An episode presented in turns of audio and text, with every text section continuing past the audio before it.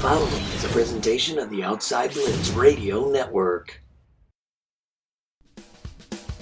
Recording live from Studio Chanteau, outside of Detroit, Michigan. You're listening to Scotty Freytown and Tyler Dean, the Outside Blitz. And welcome everybody to the Outside Blitz. I am your host, the fabulous one, Scotty Freytown and Tyler. We're back. We remember how to do this? Can we still I- do this? I It's don't know. impossible. I don't know. It's pretty bad. We uh we took a, an off-season hiatus. An It off-season. longer than that. Yeah, well, like I'm, I'm just trying to be an, an off season and training camp and draft and all that hiatus due to the good old COVID nineteen. Oh, don't you Sorry, start with all, sorry. all that. Don't you start I, with all I'm, that. I'm fine. yeah. Uh-huh. My temperature's only 105. this. Uh, Jesus Christ. So um, we we took a long hiatus uh, due to the pandemic, and, and now we're back. We're, we're back in, in the game here. We got um, news around the NFL. It is it is the morning of the uh, well, kind of the morning of the opening day. I mean, opening day was on Thursday, but you know, Yeah, but on the first football Sunday, though, you got all those games Mm. going. At this is the real Yeah, the, yeah. I mean, we, we all love that opening game on Thursdays, and that's all wahoo and fun. But really, at the end of the day, we are excited for the first football Sunday. For the record, for the Thursday game, I did pick the Chiefs. I did too. Yeah, I figured. So I mean, I the the so we got to. I, I knew we had to do our. We're going to be doing our picks at the end of the show, but I wanted to make sure that that we threw that out there. I figured we were both taking the Chiefs. I thought that the um, the uh, Texans had a really good shot at at uh, at least giving them a run for their money, but no, no, not so much. No, it's, No. it's, it's funny because normally at a game like that, I'll turn off. It's like, no, I'm done with this. Yeah, no, But a combination of being the first football game of the season and the way this year's been with sports in general, it's like, yep. man, this could be 100 to 0. I'm probably still going to keep watching. Yeah, yeah. I, I, I was I, I'm, I'm, I was at work and I'm just sitting around watching, going, "Huh? Look at that! look at that! That's just a mess." Deshaun Watson couldn't get anything going. Um, I, that Clyde Edwards, and then and then the kicker is, is like Kansas City. They get that Clyde Edwards Helaire, and it's like, oh, great! They have another weapon. Like, Well, I still stand by the fact that Scott Ryan could be the starting running back for the Chiefs and you, you can put up 100 yards because it's frickin' Andy, Andy Reid, the Andy running back Reid. whisperer. Yep, he uh, he he was. I man, I'll tell you what, it's just a plug and go thing at this point. Even the quarterback situation with Andy Reid is a plug and go thing. For the most part, it has been, but now he's got now he's got a, a bona fide superstar quarterback. Yeah, he's, well, yeah, he's got the but but a plug and go thing. I mean, like we, you, you had Mahomes go down last year. They put in Moore, and he did great. He, he uh, didn't he go the uh, three and one in that little stretch there. I don't think Mahomes was out that long. He was out four weeks. I thought it was like two or three. He was out four weeks, and he, I mean, and he beat uh, a very game uh, Vikings defense. You know, too. Matt Moore did. So I mean, I, I'm convinced Andy Reid is just a genius. Oh, I, I, But- you're not wrong. but uh, we got a lot to cover today. We're going to be going uh, through our typical news stuff like we always do, but then we're going to be going through each team, kind of doing a flyby on each team. So and and talking about our division, our predictions for division winners, really, and our um, wild card seeds as well. And then in addition to that, we we are going to hit our picks for uh, football Sunday and. Uh, really get this show on the road, get back on track, which I'm excited for. Next show, you're going to see the uh, Forgotten Five and Tyler's Top Ten come out of the Mhm. woodwork. So we're, we're going to get some of that stuff. But this time around, we're gonna we're gonna be doing our, our final flyby for for the uh, NFL season leading into uh, what's been going on. And the biggest news of, of the last couple hours, oh, geez, I'm knocking stuff over. This is insane. Biggest news uh, over well not really over the last couple hours but over the last uh, 24 to 48 hours has been the extension of Dalvin Cook. 5 years 63 million dollars 28 guaranteed. It's 12.7 per year. I love this signing. Love it They're getting him at a great dollar because of the fact that Dalvin Cook is still yet to prove that he can be a consistent, I will play 16 games a year type guy. hasn't Um, done it yet Has um had has he had he um been healthy his whole, whole career so far, his numbers would have been. And I'm I'm gonna t- um tag team into this up to what I think is bigger news, but because you're a Vikings fan, to me to you Dalvin Cook's bigger. Um, had had Cook play been healthy his whole career, his number would have been a lot closer to the other big signing that came out within the, hour of Cooks Yep. was Alvin Kamara with his five-year, seventy-five million dollar guarantee. Now, Not guarantee, but extension. No, no. Um, Kamara, I, I look at the Alvin Kamara deal, and I'm not as sold because even though Alvin Kamara has played 16 games, I, I I have a different feeling on, on change of pace backs versus running backs, like like your standard runners. And it came out last year when he, when he was forced to be the guy after Ingram left.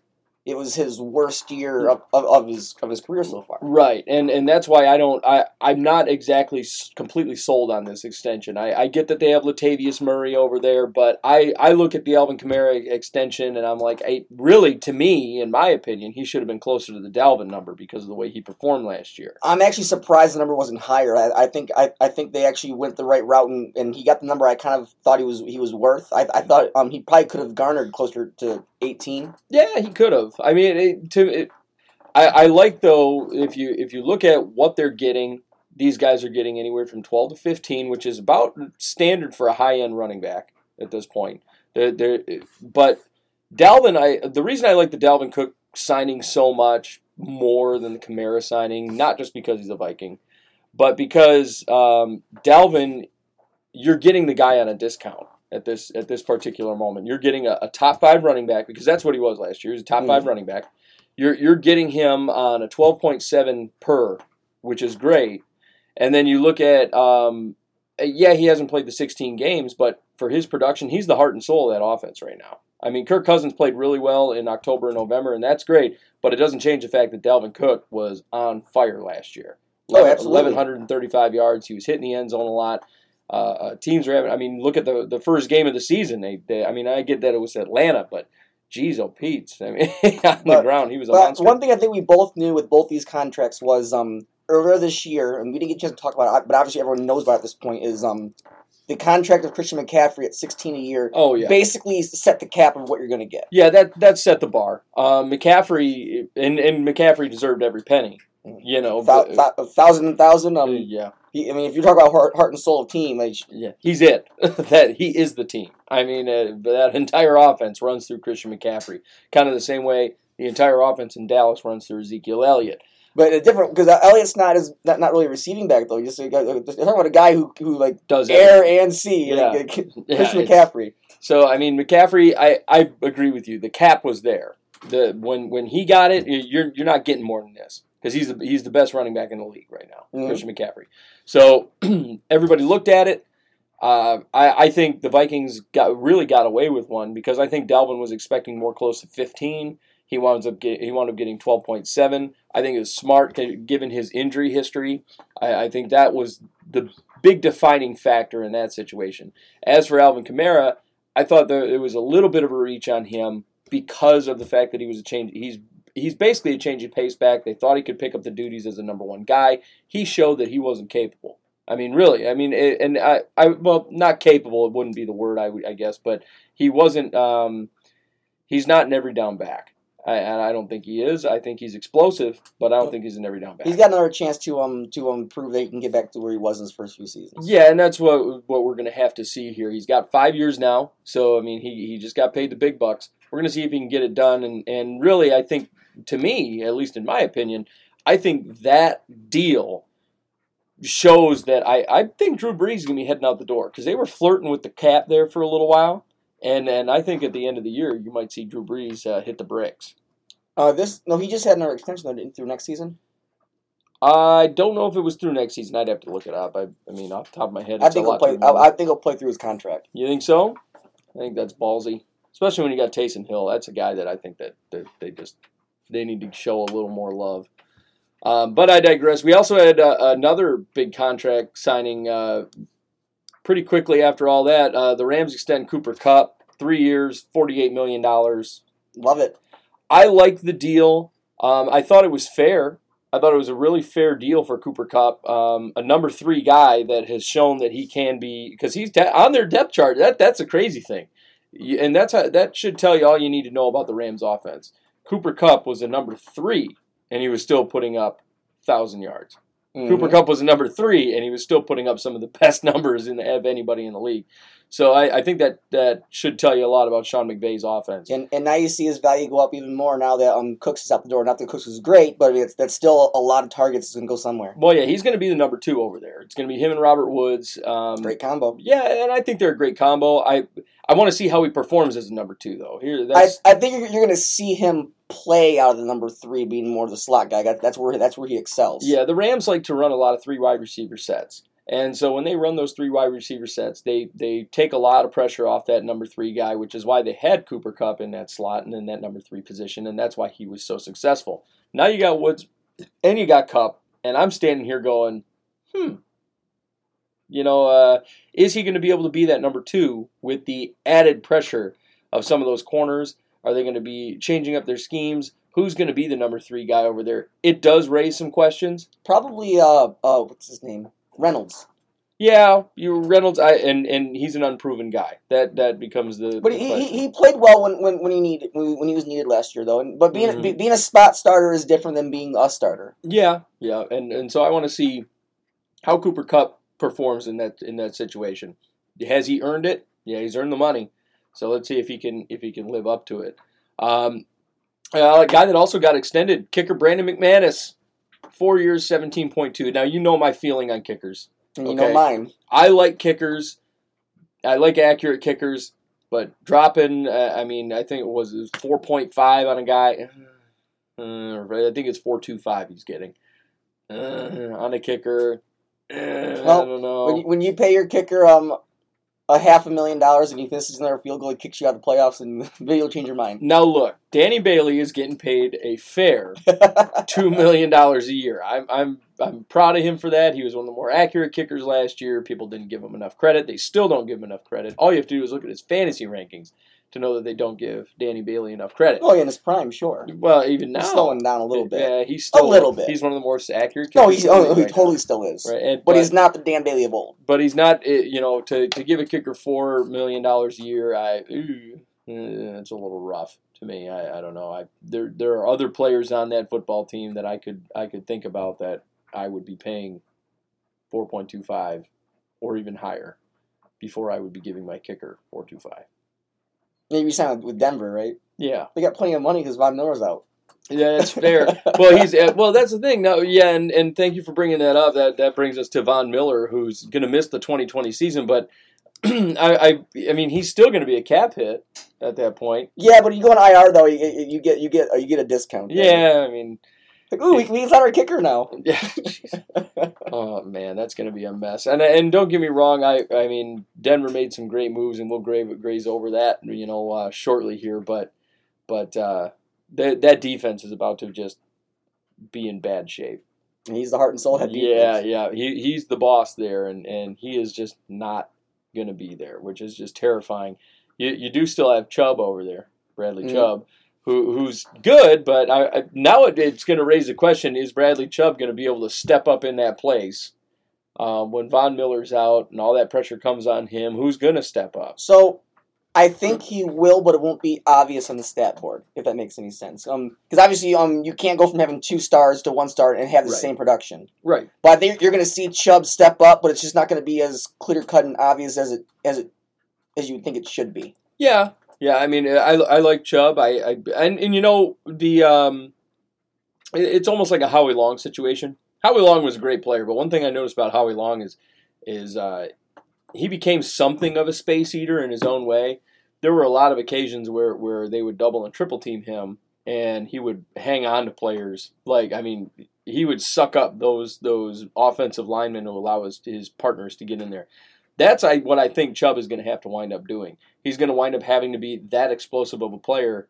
Um, and he, he like he's already good, but he's going to have to. He hasn't been explosive like within the last He year. needs to kind of do. He needs to kind of become what um Nada was in his prime. Where Yeah. Nada guaranteed had two offensive linemen on him every fucking time. bingo. He's got to. He's got to actually create that disruption to allow his teammates to Allow his journey, journeyman linebackers who's going to step up for Von Miller right. to who to where they, they don't got to be great, but they but but the the holes in created they, they can they can be serviceable and get by. You got a lot of backups going to be on that defense, and I'm I'm looking forward to see how they perform. Um, Also, uh, we we had uh, Stephon Gilmore get a five million dollar bump. Speaking of defense, uh, Gilmore was the best corner in the league last year statistically.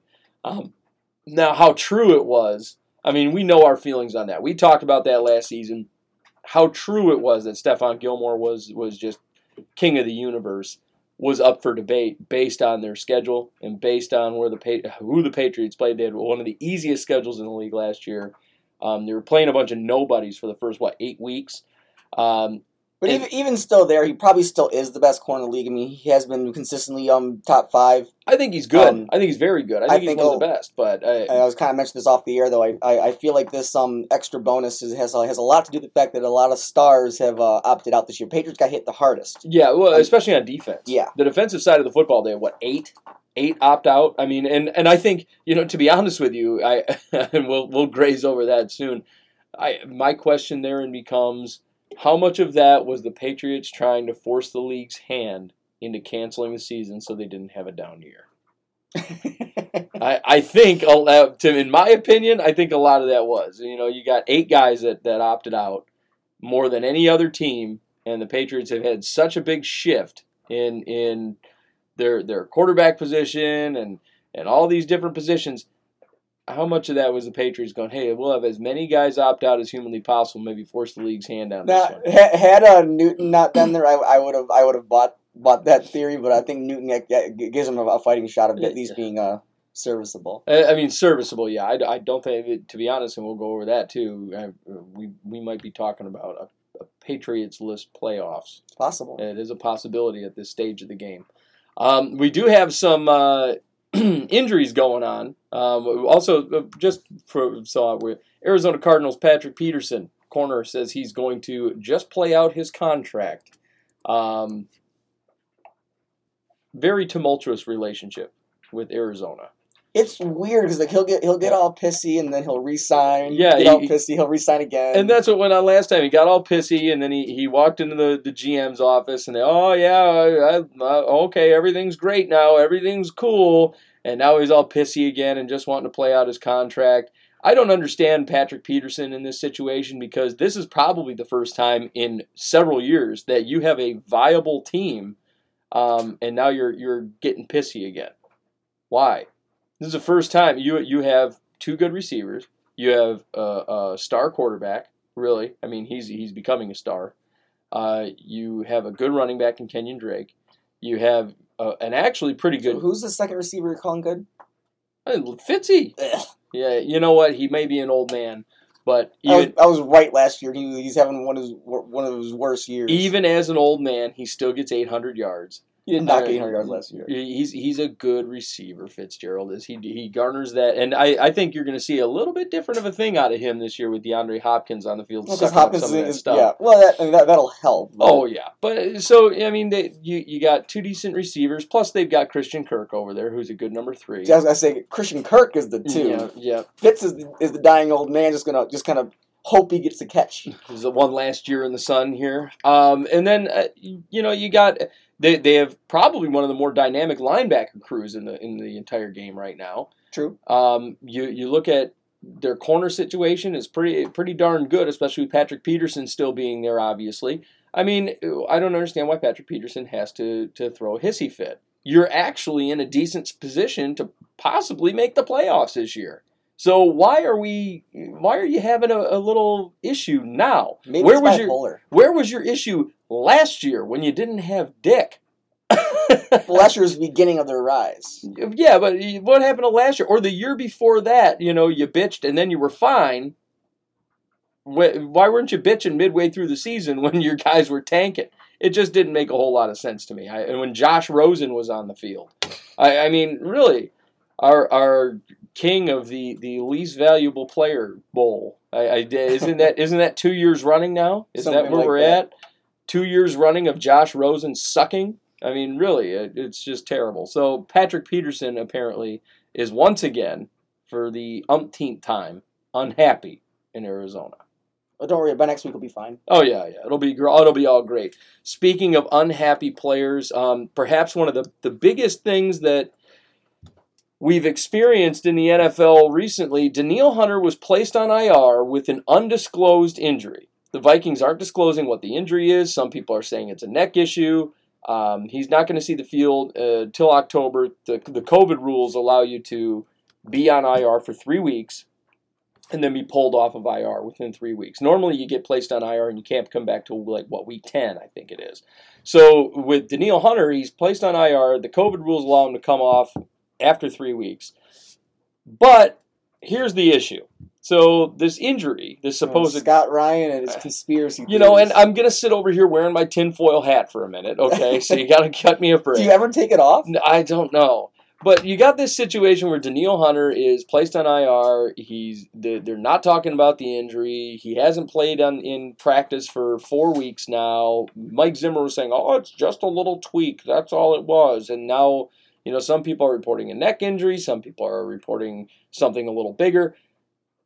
I'm going to be honest with you. I think Danielle Hunter realized some couple of it was what two years ago, I believe. He signed a brand new deal, six year extension. It was a big boy, and it was twelve million dollars a year on average. And Danielle Hunter signs his twelve million dollar a year contract, and Danielle Hunter since then has become one of the best defensive ends in the entire league. I mean, he he was the fastest player to 50 sacks in the history of the league. Um, he he's been a, an absolute force on the Vikings. And so the Vikings bring over Yannick Ngakoue, great, to replace Everson Griffen. They put him, uh, they were going to put him on the other end of Danielle Hunter. Now it's looking like Ngakoue is going to be placed where Danielle Hunter was, and you're going to be seeing Ifeadi Odenigbo because Danielle Hunter's on IR. I think this is a contract issue. I think Danielle Hunter is angry. I think he wants to be paid like a, a top defensive end. I think this is a holdout, and I think the Vikings placed him on IR just so they don't have a holdout situation where they don't have Danielle Hunter until week 10. I think they bought themselves three weeks worth of time. That's what it sounds like to me. I don't know because the NFL has those strict rules ever, ever since the Patriots where um, you, you can't lie about an injury. So I, I don't know. I, I, I think he's I think there's something going on. They're just not to disclose it yet. You know, I and and part of me says, "Oh yeah, yeah, they can't they can't lie about an injury," but nothing has been disclosed. There's been zero disclosed about this supposed tweak, this supposed injury. The NFL even, even the NFL a lot of times will go out and take those injuries because the NFL is the one that gets the report and then they report it to the media. You know, the the team doesn't report it to the media. The Mhm. NFL has that. So so he goes out and he's on IR for an undisclosed injury and nobody's talking about it. I mean, uh, what did what did he sever a nutsack? I I, I don't understand. You know, so Maybe it's COVID. yeah, I I- maybe, but uh, you know he's going to be out for three weeks. Okay, cool, and he's been out for an additional four weeks of training camp. So for quote just a little tweak, I'm I'm having this this wild thought right now that this is a contract dispute. I don't. I think he wants more money. I think he, feels like he signed a bad deal some years ago after, and then he became one of the best uh, uh, defensive ends in the entire league. And since then, he's been he's been kicking himself, going, "Well, I could have made 15. I could have made 18." I mean, there's the, there are defensive ends out there right, uh, that are making 16, 17, 18 million dollars a year. I mean, you just saw Jadeveon Clowney go and get signed by the, the by the Tennessee Titans, make 15. So, is this a contract issue? I still say no. No. But, but if it ends up being that way, I'm sure I'll get that text with in caps saying I told you so. Yeah. Speaking of which, the NFL season starts today, Tyler. I told you so. For the third time, I told you so because you didn't respond to my Facebook post. So I'm calling you out on air. It- only because I, I, I brought that up as, a, as I, I didn't think it was going to happen back in like May, but I, after June, July, I'm like, okay, yeah, it's definitely happening. Oh well, even in over the summer.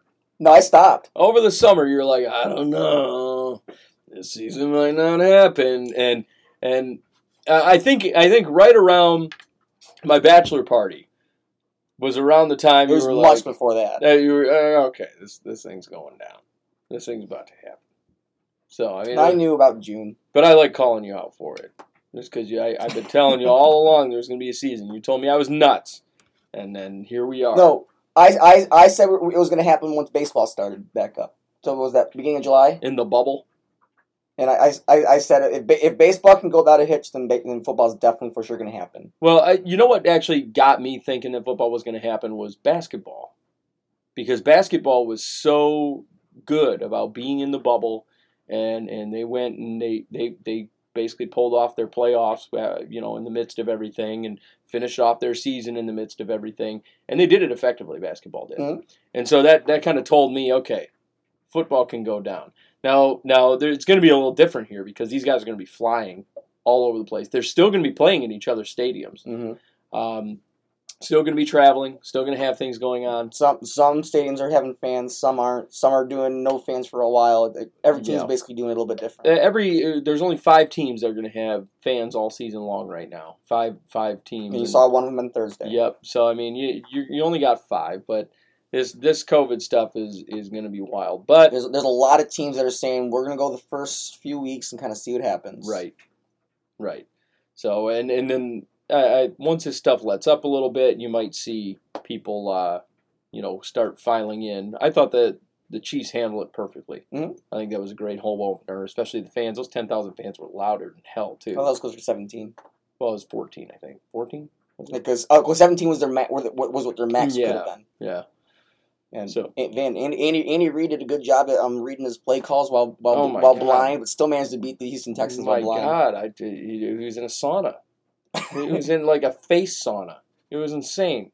And and uh, they I, my favorite and and I I know we've been toppling down the COVID rabbit hole here, but my favorite gif of that whole thing was how Patrick Mahomes was talking to Andy Reid, and all it was was Kermit the Frog looking out a foggy window.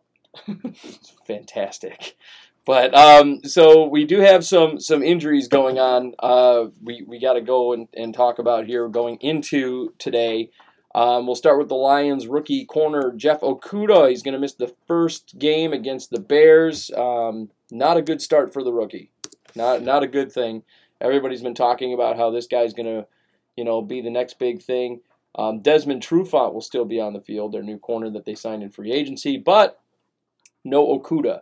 And you're gonna see that the not having Slay is gonna is gonna come into play a little bit because you're not gonna have because you, you thought they'd be fine because they have Okudah be- and kind of replacing Slay, but you'll, you'll kind of see that kind of be exposed a little bit today. Right. I, but it, with these injuries and, there, and there's a, and there's quite a few of them, and this I kind of called and then and and not really I told you someone because you kind of agreed with me. Um, the lack of training, the the reduced training camp, no preseason, you're going to see a lot of injuries. Just yeah. players not quite ready and quite in the perfect tip top shape they need to be in. I do think that so you're you're going to see that play out a little bit, but it, it's it's almost going to look like the Lions secondary of old. I think they're actually even even without Darius Slay, they're slightly improved. Um, and I say slightly. Darius Slay, I mean, just by the numbers from last year and the year before, according to Pro Football Focus, Desmond Trufant was the better corner in Atlanta.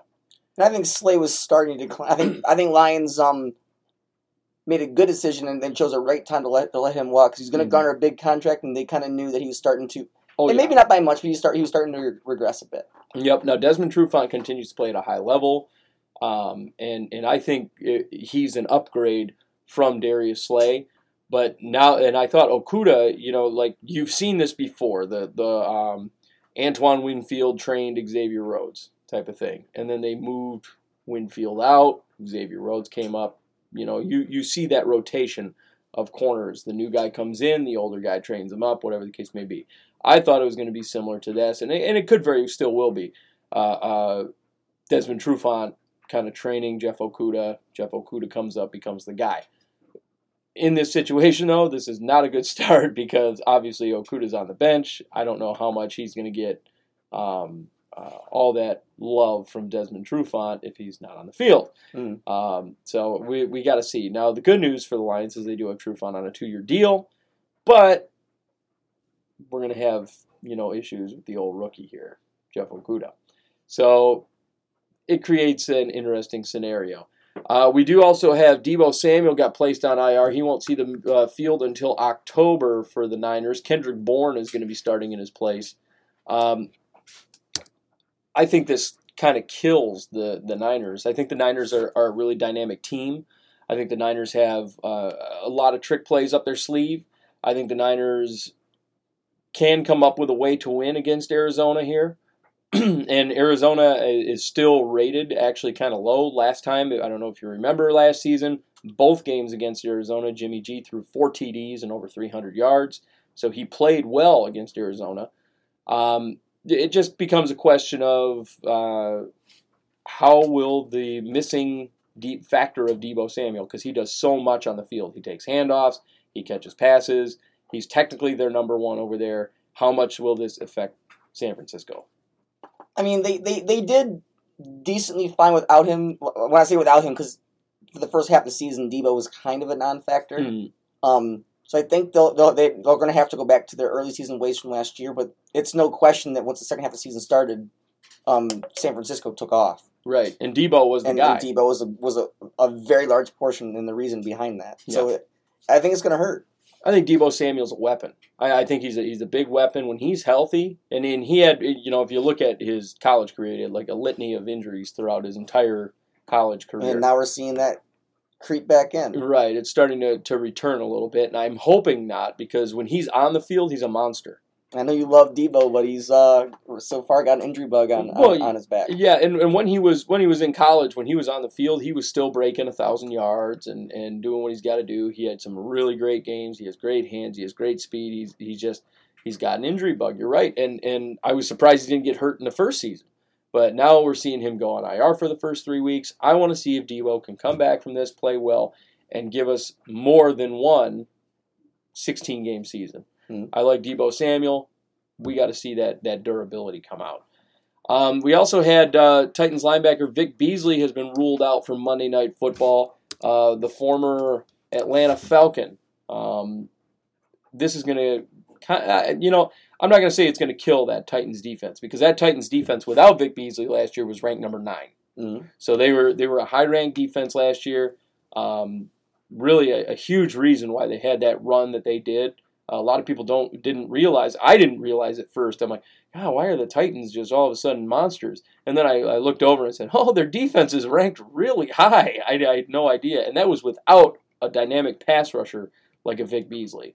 So, is it going to kill their defense? I don't think so. No, they, they got Clowney now too, and I mean Clowney's go, it- it's going to be a few weeks till Clowney's effective because he's got to learn a new defense because they, they just signed him. Right, right, right. But I I think Titans defense will be just fine. Yeah, especially you know, like it- I, I know Clowney. uh, It, it's a new defense. I get it. At the same time, if you look at Jadeveon Clowney, he has one job. True. He has one job. You know, like like he knows his job. He's been doing this this long enough. He's played on some really good defenses. You know, especially last year. Last year was a great year for him in Seattle.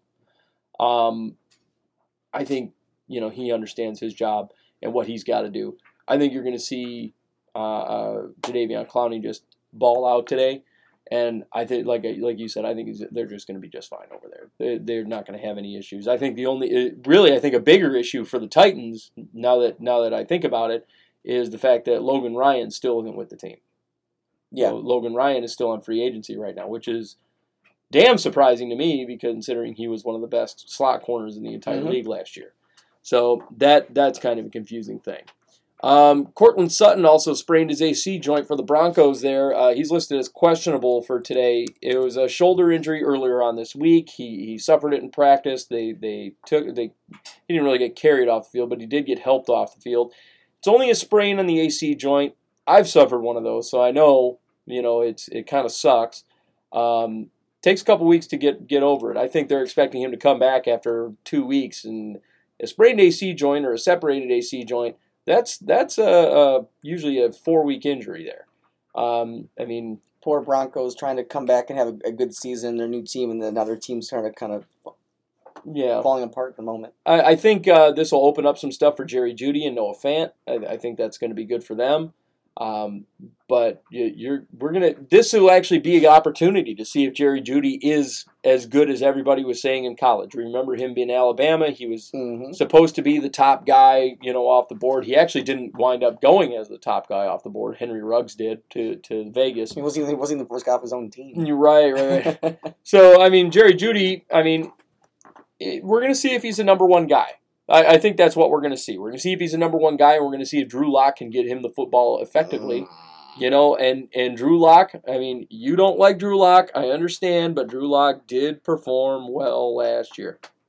He did. Got, now he's got to do it for a whole season. So we'll, Yeah. we'll see. So I want to I want to see if he can do it. Um, also, the Eagles running back Miles Sanders, he's listed as out versus Washington with the hamstring injury. The Washington football team. I'm sorry for the duration of the season. I'm going to continue calling them the Redskins. I there they'll always be the Washington Redskins to me until they come up with a new name. I can't just sit there and be like the football team. Hey, What football team? who, who's your favorite team? Oh, we're, we're, we're a football team fan. Like, it just it made no sense to me. I I just pick a freaking name. It's not that difficult.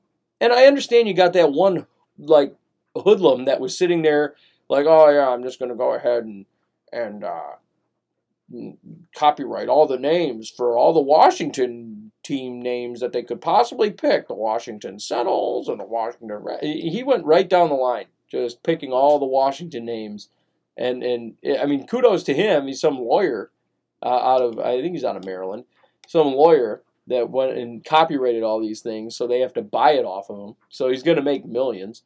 But it's just the fact that like, come on, guys, pick a fucking name.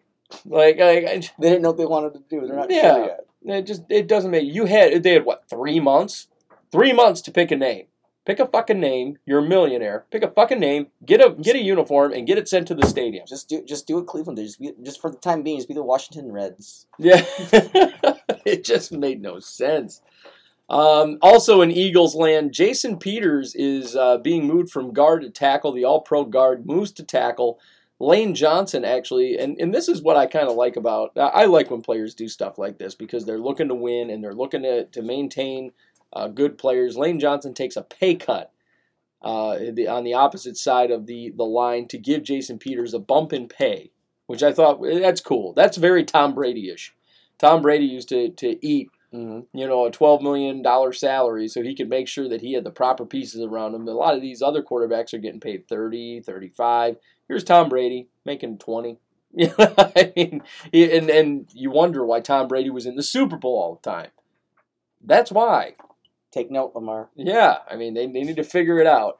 And uh, last but not least, uh, we, we were talking about the Cardinals or, or earlier. You don't like him. I still think he's a legend. Larry Oh, Fitzgerald. no, he totally is. He's first ballot Hall of Famer. Yep. Larry be playing anymore. Larry Fitzgerald is going to retire if the Cardinals win a Super Bowl, which I don't think will happen this year, but he says he will retire if the Cardinals win a Super Bowl. Makes So, sense to me. Yeah, hey, why not? So we're going to take a brief break um, right here. We that's all of our news around the league, and we're going to take a brief break. We'll be right back. We're going to come back with the uh, team flybys. I guess we can call them. Is that what we're going to call it? Sure. They'll call it the team flybys. I think that's a good good name for it. And um, we'll uh, get back to that, and then we'll also have our picks at the end of the show. Uh, so we'll be right back right here on the Outside Blitz. At It's Your Time Massage, you get all the benefits of one of the larger massage chain parlors, but in a more intimate and personal setting. With four years' experience, massage therapist and owner Amanda Yata's goal is to help people in a natural way, offering Swedish, deep tissue, pregnancy, aromatherapy, and sports massages. You will feel better and have more energy in just one hour. It's Your Time Massage is offered in home, Amanda's or yours, with the rates ranging from $55 to $130. You get professional quality at an affordable rate. Contact Amanda today at 313 686 4347 or online at iytmassage.com. It's Your Time Massage, a natural way to improve your well being. Ladies and gentlemen, ladies and gentlemen, are you ready? Are you ready? Get ready, dog. Get ready. Welcome back to the Outside Blitz. Freaking Scott trying to teach me how to do the thing. We've been doing this for 48 episodes. You this, didn't this count my to first seven. day. You didn't count It's- to seven, no, Tyler. It's five. It's seven the first one and five and everything Oh, else. You know I'm right too. I, I can edit and do whatever we No, gotta do. The first one's on. seven seconds. The rest is five because we uh-huh. have the longer intro. Well, and you know I'm freaking right. tenacious, titillating Tyler Dean has brought us back into the show too Angry. quickly. Angry. He's- No, not too quickly. You're, you're a little cantankerous. Is Open word. up any Audacity file, and you'll see where it's always five seconds after the after after the intro. No, I, I don't really have any of them anymore. After I post them, I get rid of them. I'm 100 percent right. He's so, so cranky. I know you're I'm I- smart. You're not. Get over it. fucking guy. This fucking guy. God damn.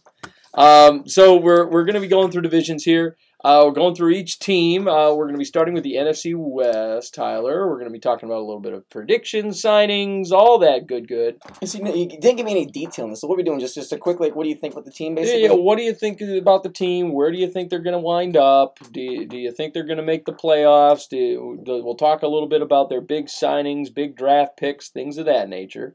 Um, and and right now the, we're going to start in the NFC West with with the number one team from last year in the NFC West that made the Super Bowl, the uh, defending NFC champion, San Francisco 49ers. Um, 13 and 3 last year.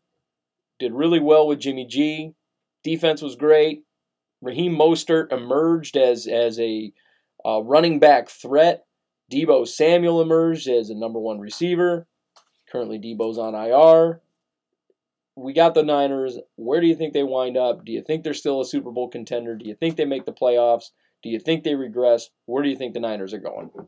I think the Niners are going to kind of pick up where they left off. I mean, they're not going to go 13 and three. Um, I, but I think they're still going to be a playoff team. I, I think they'll still likely win their division. Um, It's a tough division. it is. It's a very tough division. Even even more so with uh with Arizona kind of coming out of the woodwork here. And I I, Right. I think you're talking about a team that still wins their division. Mhm. Um, just not in as great um as it was last year. Yeah, they're not going to be as dominant. There's going to be a bit of a, a regression there, but I, I think they're going to win their division. I mean, they might they might not, but I- it's it's, it's a tough one. This division's interesting. I, I look at the Niners and what I see is a team that that relied heavily on defense, and it was almost very it was very Chicago esque, where they they were focusing on a lot of trick plays. They were using Deebo Samuel and a lot of different uh, double reverses and sweeps and things of that nature. You saw Deebo Samuel, weirdly enough, especially in the playoffs, uh, he wound up taking a lot of handoffs out of the backfield, coming around on sweeps and coming around on on uh, different reverses and so on and so forth. There were some trick plays going on there that, Mhm. that that you saw in Chicago that were successful. I, I agree with you. I think they're going to regress a little bit. I think their offense regresses a little bit based on the fact that those trick plays, if, if Chicago was any indicator, those trick plays that they ran in Chicago, they were not as effective last year. We, we saw that. Their Mhm. offense struggled. So, San Francisco, to me, I think San Francisco will regress. I, I think a lot of it's going to be based on that. Jimmy G's a, uh, he's a, I'm not going to sit here and say he's a great quarterback because he's not a great quarterback. He's a, he's a game managing, Mhm. serviceable quarterback. I don't think he'll ever be, you know, a Brady. I don't think he'll ever be a Russell Wilson. I think their defense is arguably the best in the league right now. I, I think they have arguably one of the best defenses around. Uh, Richard Sherman's sitting in a contract year right now, so we, they do have that to worry about, and who's going to be their next number one guy. They run a lot of zone out there, and and that burned them. That burned them in a lot of situations. It burned them in a game, a couple of the games with Seattle. It burned them in the Super Bowl. If you remember that, Richard Sherman getting torched by Tyreek Hill. They run a lot of zone, and and they're going to have to learn how to play some man coverage in that scheme. I, and I understand their defense caters to Richard Sherman. I, I get that. That's why they they run so much zone. Richard Sherman is not a man corner. He'll always be a zone corner. He's always been a zone corner. That's what Richard Sherman is. As much as I think Richard Sherman uh, is a good corner, and, and as much as I'm sure Richard Sherman will wind up in the record books and probably will wind up in the Hall of Fame because he's been an effective corner. He's a zone corner. He can't control. He can't cover man. Every corner has their thing that they can't do. He can't cover man. I think that's that's a known fact. Um, I think the Niners win the division. I'll call that. And, and I, I, I think the Niners regress. The problem is the reason like regress. Like I, I think they go 11 and 5, 10 and six maybe at worst. And still win the division. Well, they'll go 11 and 5, 12 and four. I think. Um, but I think the problem is is uh the team we're about to go into right now is going to regress more, Yeah, and that's the Seattle Seahawks. yeah. The the Seahawks they they they were a thorn in the side of the Niners last year. They they, they were they at some of the best football games that we saw came from Seattle and the Niners late in the season. They had those that really great game. I think it was Week 14. They had themselves just an entertaining battle, um, back and forth. The Niners wound up losing that game, but it was a really tight one, and and it was fun to watch. I was entertained by a football game that I had zero stock in because I don't care about either of these teams. I'm a Vikings fan, but I sat down and I watched that game. Man, what an entertaining football game! Back and forth. Um, I think Seattle won by a field goal. I mean, it was fun to watch. Well, that's not true. You did care about that game because you were rooting for the Niners because you you were really worried about the Vikings in the playoffs at that point, and, and Seattle was in the that, mix. that was a, that was a different game. I was actually rooting. It was the Niners and the Rams that I was rooting for because I wanted the Rams to get eliminated. But still, I mean, you, you're, the- you're, the you're still going to take a loss from from a wild card team. Right, right. The the Rams, the the Vikings got in the playoffs because the Rams lost by a field Right. goal to the Niners. That's The- that's why. The one big stat line I look and it's it's staring at me right in the face right now, and, and this is why I think Seattle's going to regress is they went eleven and five, but they only outscored their opponents in the total in the whole year by seven points. Yeah, that's that's a, a their defense number. is a little alarming. Yeah, the the defense. Well, it's not the Legion of Boom that we, we saw those years ago. You know, there's there's not that no fly zone kind of defense that we we, we were looking at. Um, Seattle's defense has been a little suspect over the course of the last couple of years. I mean, are they are they anything to write home about? I mean, eh, Not anymore. eh, not anymore. Russell Wilson is really the one thing that's really keeping that team afloat. Outside, and and I'll give him credit. Chris Carson has been a, a, a pleasant Prove thing for wrong. them. Yeah, yeah. Well, he's you know the other guy who's proved me wrong? Like I, I didn't think he could become a number one, and he's proved me wrong. Tyler Lockett is, Yep. has made me eat a lot of words. well, and and actually, DK Metcalf made me eat mine because I didn't buy. I thought he was just a workout warrior. He did really well last year. Um, I like I like DK 'Cause he, Metcalf. he started off the year hurt, right? DK. Yeah. Uh, he didn't start off the year hurt, but he he uh, he was just the number two, and he wasn't getting a lot of looks. To be honest with you, I thought, I thought he missed the first four weeks on an injury just But- the preseason or something. I'm not sure, but but Tyler Lockett, I know, was getting the bulk of it. Tyler Lockett went down with an injury. You remember, DK Mhm. Metcalf came in as the number one. DK Metcalf did really well. Um, Seattle, and and really, if you look at what Seattle did, they didn't make a lot of improvements this offseason. No. There hasn't been a lot. They let a lot of players walk. I understand the Seattle mentality. I understand Pete Carroll's system is a very next man up type of position, uh, and type of situation where where you can count on a guy to come up underneath and and be that guy. You know, and and he turns uh, Seattle's whether we like Seattle, I like Pete Carroll as a coach. Whether we like Seattle, the Seattle Seahawks, whether we don't like the Seattle Seahawks, whether we, we like how obnoxious they are, or their 12 man bullshit, whatever. The Seattle Seahawks system, for whatever reason, always works for next man up. It's Mhm. just something that, that it always does. It it has never changed. It's always been that way. So I look at the Seattle Seahawks and I see a team that could very well still wind up in that 10 and 6, 11 and 5 range, still be a contender. Russell Wilson is always going to keep your team in contention regardless. Because we, for about three years now, we thought the Se- Seahawks were going to start to diminish and become nothing. And here Yep. we are, last year, 11 and 5. Last year we were talking about 7 and 9, 8 and 8 football out The year before, we were talking the same thing. Yep, and and both years they've they've been in the playoffs. So I mean, I at this point I can't say that they're going to go eight and eight. Do do did do I think they're going to regress? Man, it's a possibility, but we got to see whether or not that that Pete Carroll system isn't going to cater to that next He's man up. the best coaches in the league. And I, if anyone can get the job done, it's Pete Carroll. Yep, and now a team that's looking for a resurgence is the LA Rams. They they go from Super Bowl contender to missing the playoffs, Super Bowl uh, uh, runner up. They're to the missing third. playoffs. This is the third straight year in Mhm. which the Super Bowl runner-up missed the playoffs the next year. Yep. Jared Goff had himself a rough year. Uh, we'll, we'll face that fact. He had a rough year. Cooper Kupp has been injury prone, even though he got the extension that he did.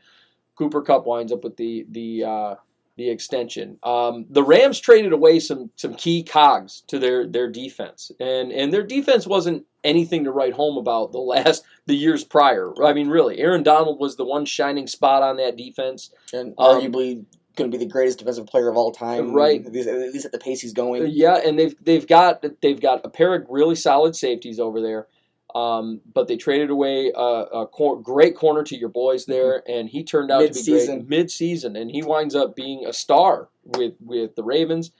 I, I just I look at their situation. They need a lot of defensive help, and I don't think they added enough on the defensive side of the football to really. And I think know, that's where their weakness is gonna be. I think their I think their offense will mostly be fine. hmm, And yeah, you got you got Cam Akers gonna be trusted as the guy now, right. and that could be Well, in sort of. I mean, right now what they're saying is it's going to be a, a running back by committee situation. which is probably the right move. Yeah, and, and you, you do have viable running backs. They they did get rid of Todd Gurley, which I don't uh, injury prone Todd Gurley with his his bum knees and whatever But the, the, the thing be. with Gurley though is, um, at this point in his career, Gurley is a great first, second down. Like he's your, but he, he's not an all down back yeah, anymore. he's not an every down back, and he can't be because he's hurt and time. it's not his fault, but it's, it's just what it is now. yeah, because he's got arthritis in the knee, and there's, there's nothing he can do about it. Mhm. and and really the the Rams they're they're in a situation now where they could could wind up um, uh, becoming a better team, or they could be. I mean, they- they really have a lot of wiggle room here. They could they could go six and 10, 7 and nine. They could wind up being twelve and four based solely on their offense. And and if Aaron Donald has a, another great year, which I'm sure he will, the the Rams are going to be in great shape. They didn't add a lot. That's the thing. They didn't make a lot of uh, free agent additions. They didn't make a lot of uh, uh, uh, great draft picks. They, they they hardly had any draft picks really. They didn't have uh, because they, they traded a lot of them away. Mhm. I mean, You you ready for the drum roll? what's that? The Rams finish last. That's a ballsy ballsy thing, and and the reason they but that requires them to finish under our next team, which is the Arizona Cardinals. And to start this off, though, in going to the Cardinals, the Rams finished last, going seven and nine. yeah, I could see that. It's And a good, This is- a strong division. This is a good division, and, and if you look, I mean, look at the top three teams from last year: Niners thirteen and three, Seattle eleven and five, Rams nine. And already a strong division. already strong. And then you look at how the Cardinals. One of the best out. off seasons. Yep, they finished out five and ten, but they had a great offseason. I look at here's what I look at with the Arizona Cardinals. I look at a strong linebacker crew. Um, they have Jordan Hicks over there. They had Terrell Suggs over there. I mean, they, they've got good linebackers on that squad. They they made some really good signings. Well, Suggs is gone now. Well, Suggs is but- gone now, but they had him last year. Um, they they still have a great linebacker crew over there. And, and their and their defense wasn't great last year. No. but uh, I think they're going to make strides as they continue on.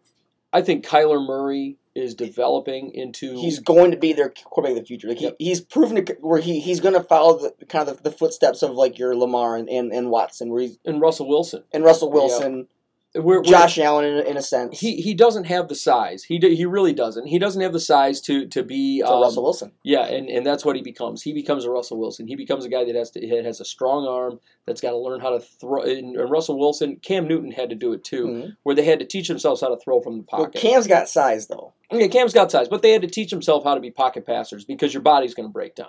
Kyler is is a running running QB. He takes a lot of unnecessary hits. I've seen that.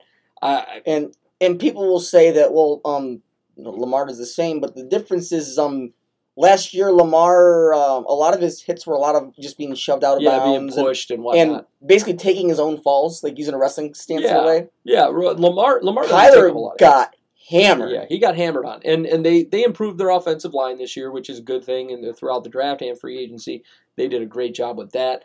They're still a little weak at corner. They signed Budda Baker to an extension, which I loved. Um, they they had some good stuff going on Um, over there. This is if I had to put together a top five offenses that I'm excited to watch this year. Arizona's up there. Yeah, and Watching Kyler Murray uh, go into his second year, he's got um, big big bopper uh, De- DeAndre Hopkins. and I'm really happy that they're talking about, and they've got that Christian Kirk, they've got Larry Fitzgerald. That's a good one, two, three punch. But not only that, Kenyan Drake is a guy that's so overlooked all the time.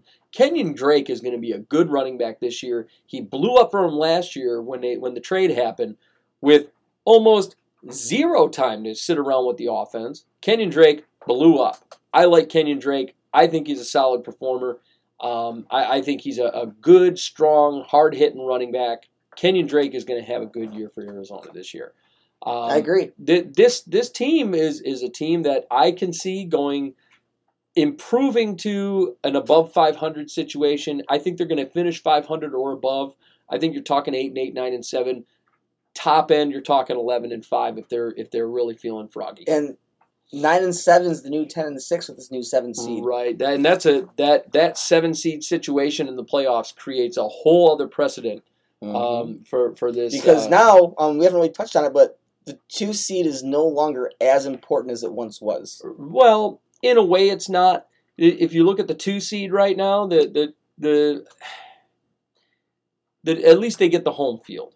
Does that make sense? I mean, Well, it's, the, it's the new three seed. yeah, yeah. At least they get the home field. Um, and the two seed guarantees you don't gotta you don't gotta meet the one seed to the championship. right. It it'll. Uh, I I But think it still doesn't get you that week off anymore. The week off is gone. exactly, and that's uh, well, other than for the one seed. Yeah, Now, that's why the one seed is so popular, and, and and, the it, one and seed. its value just improved. Yeah, the one seed. Uh, uh, to me, you you. Um, I, I guess the value improves, but you you've seen good things and bad things come out of the one seed. Uh, yeah, you take the one. You take yeah for you especially. uh, yeah. you take that week off, and suddenly you're out of sync. You have that, uh, but if you don't have that week off, you wind up in my situation where the Vikings were playing in the wild card round, and then they were tired going into the Niners game, and they got trounced by the Niners. I think the I think the middle grounds in the middle there is the fact that the Ravens sat for week seventeen as well. So now you're not talking Right. one week off, talking two weeks off. Right, right, right. They started. They they sat a lot of their starters. Um, moving into the NFC North, we got uh, starting off. We're starting with the Green Bay Packers. They went thirteen and three last year. Um, so the Packers had a very low points for and a very low points. Uh, uh, well, and, and actually a pretty close points against. So they, they were three seventy six points for, three thirteen points against. Um, it was a difference of about sixty three points. And here's my thing. The Green Bay Packers were the least penalized team last year, and they were the um, they had the most penalty yards for last year, um, and I think that's really what kept them afloat. If you look at statistically, they were bottom half of the league in every single offensive category that you could have been you could have had. No, we're we're on, we're on the same page here. The Packers will make the playoffs. Yeah. As like the six or seven seed is where I'm placed I'm Probably about a nine and seven. And, and a lot of people are saying that. Um, I think I think the Packers are a little they're dangerous on, on the defensive side of the football. I think Za'Darius Smith was probably the best signing that they Mhm. they had had it, just in general. Za'Darius Smith is a dangerous some bitch at all of a sudden. Out of oh, nowhere, out of nowhere, Za'Darius Smith is is sacking Kirk Cousins and running them all over the field, and he had four sacks in a Monday night football game. I mean, I, I think that, or it, well, it might have been Sunday, but he, he had a, in a primetime football game, Za'Darius Smith just comes through and just starts slamming quarterbacks like it's nobody's business. Comes out of the out of the linebacker farm in Baltimore. Yeah, he, and he he fires out of there, and it was very very crazy to see that. And a lot of people didn't give him enough credit. The Green Bay Packers, it re, it requires Aaron Rodgers, and and they didn't really do anything to improve their football team. Nope. Look at their team; they didn't do and, much. and that's why I have them regressing quite a bit here and, and making the playoffs, but not winning their division. this draft situation has really created a uh, uh, a, a very big conflict over there. Rodgers needed receivers. He still has Valdes-Scantling over there. He still has Davante Adams over there. But he needed like uh, if you're going to sit there and tell me Valdes-Scantling is is a you know top receiver. You, you got a bunch. Of, two. you got a bunch of threes over there. Yeah, and and and Lazard is supposed to be considered their number two right now. Uh, to me, they didn't improve their football team enough to, to help Aaron Rodgers, and and they they lost a few pieces. I think the Green Bay Packers regress. I think they're going to wind up in an 11 5 10 and 6 situation. But I don't see them dropping down bottom of the barrel division here, especially with, with how the Bears and the Lions look right now. Um, but moving on to our next team is my boys, my Minnesota Vikings. Um, here's a team that I am concerned with because of the corner situation and because of the Danielle Hunter situation now. They did the right thing. They extended Dalvin Cook, but then they did the wrong thing and extended Kirk Cousins. And it, you're going to see, I think they extended Kirk Cousins with the hopes that they're going to dump his contract after this year because if they do keep him after this year, then all that money that he had was guaranteed. Um, I think they're going to dump him after after this year, and they're going to start going after a franchise quarterback in the draft. But for now, Kirk Cousins is here to stay. Guy had a great October, great November. He was in the MVP discussion. um, throughout those two months. December, he still looked hot. Uh, he came uh, barreling through that month. I think uh, two weeks out of that month, he was having monster games. He looked great against uh, Denver that day um, in in December when they had that comeback come from behind victory. Dalvin Cook signed to a new deal, which is great. But they have a lot of rookie corners. A lot of people are putting too much stock in a guy like Holton Hill and Mike Hughes, which I can't buy because Mike Hughes is coming off of two consecutive years of injuries. He got beat up on the outside. Holton Hill, unproven. People are too excited about him based on a small sample size.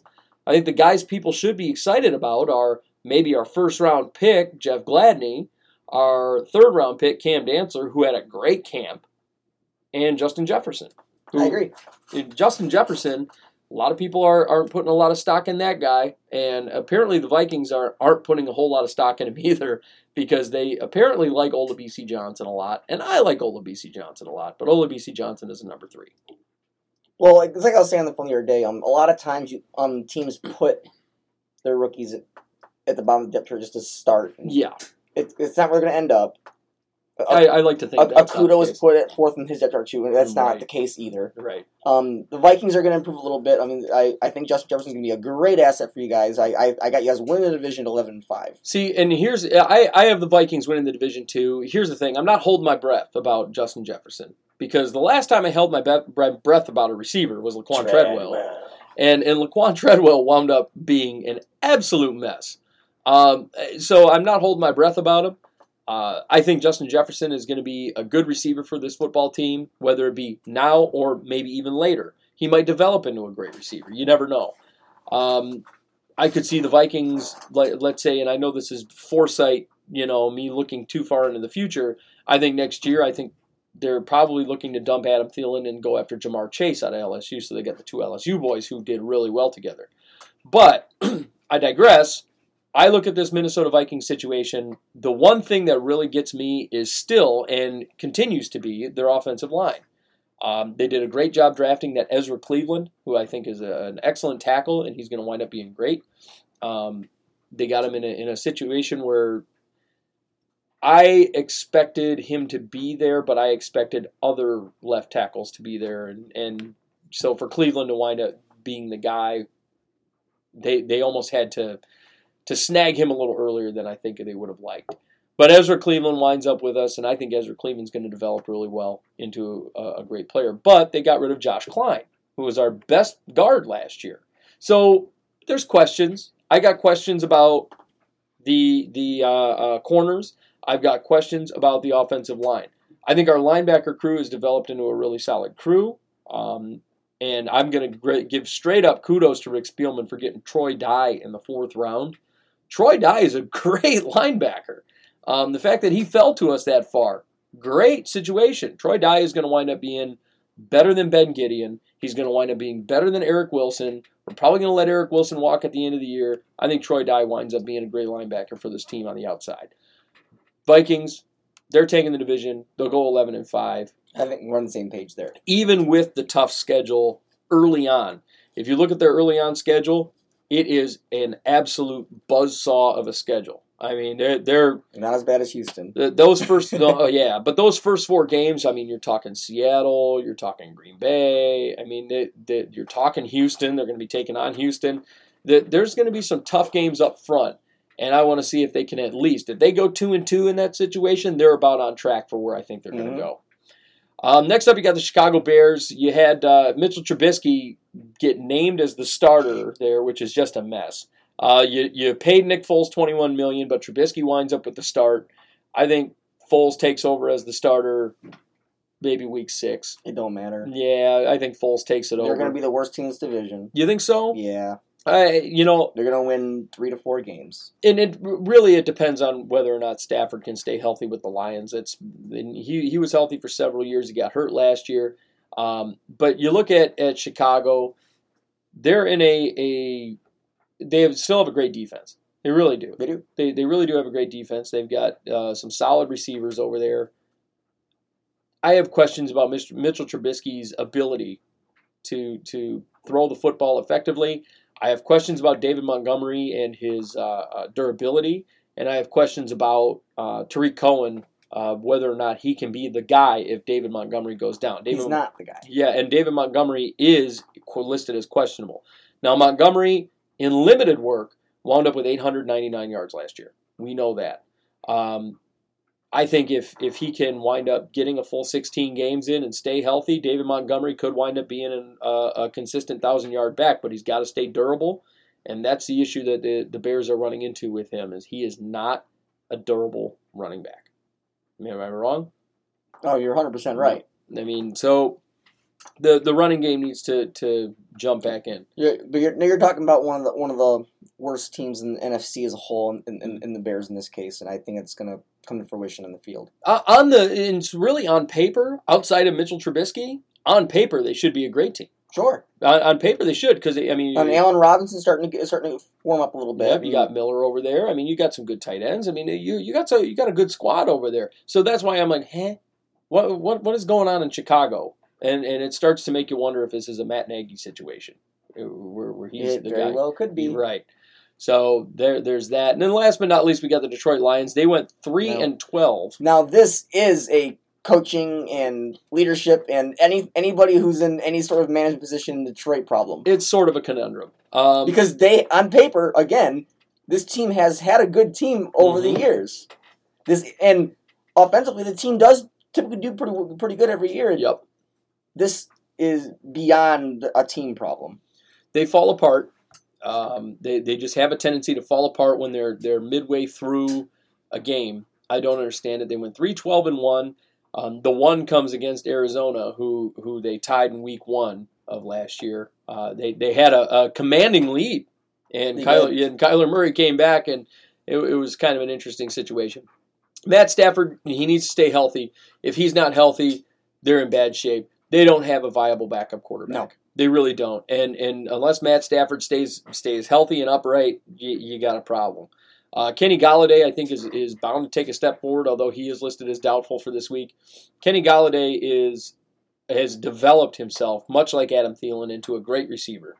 Uh, I like Kenny Golladay. I think he's got good hands. Lions are trying to get him signed to a long term deal. They need to. They need to. Uh, Marvin Jones is still there. Marvin Jones can still uh, uh, ball out if he if he wants to. I mean, And now now he doesn't have to be the one guy. He has an opportunity to do that again. right? And I mean, And the, you got you got two really good running backs that um go more of a running style offense, and you, and you might see some success too. yeah, the D'Andre Swift I thought was a great pickup for them. He turned out great. on Johnson is a good running back, but he's we have durability issues Mhm. there, and now we're starting to see a few durability issues with Swift. He's listed as questionable for this upcoming week. I don't know if that's been downgraded to doubtful, whatever the case may be. Uh, Swift's a good running back.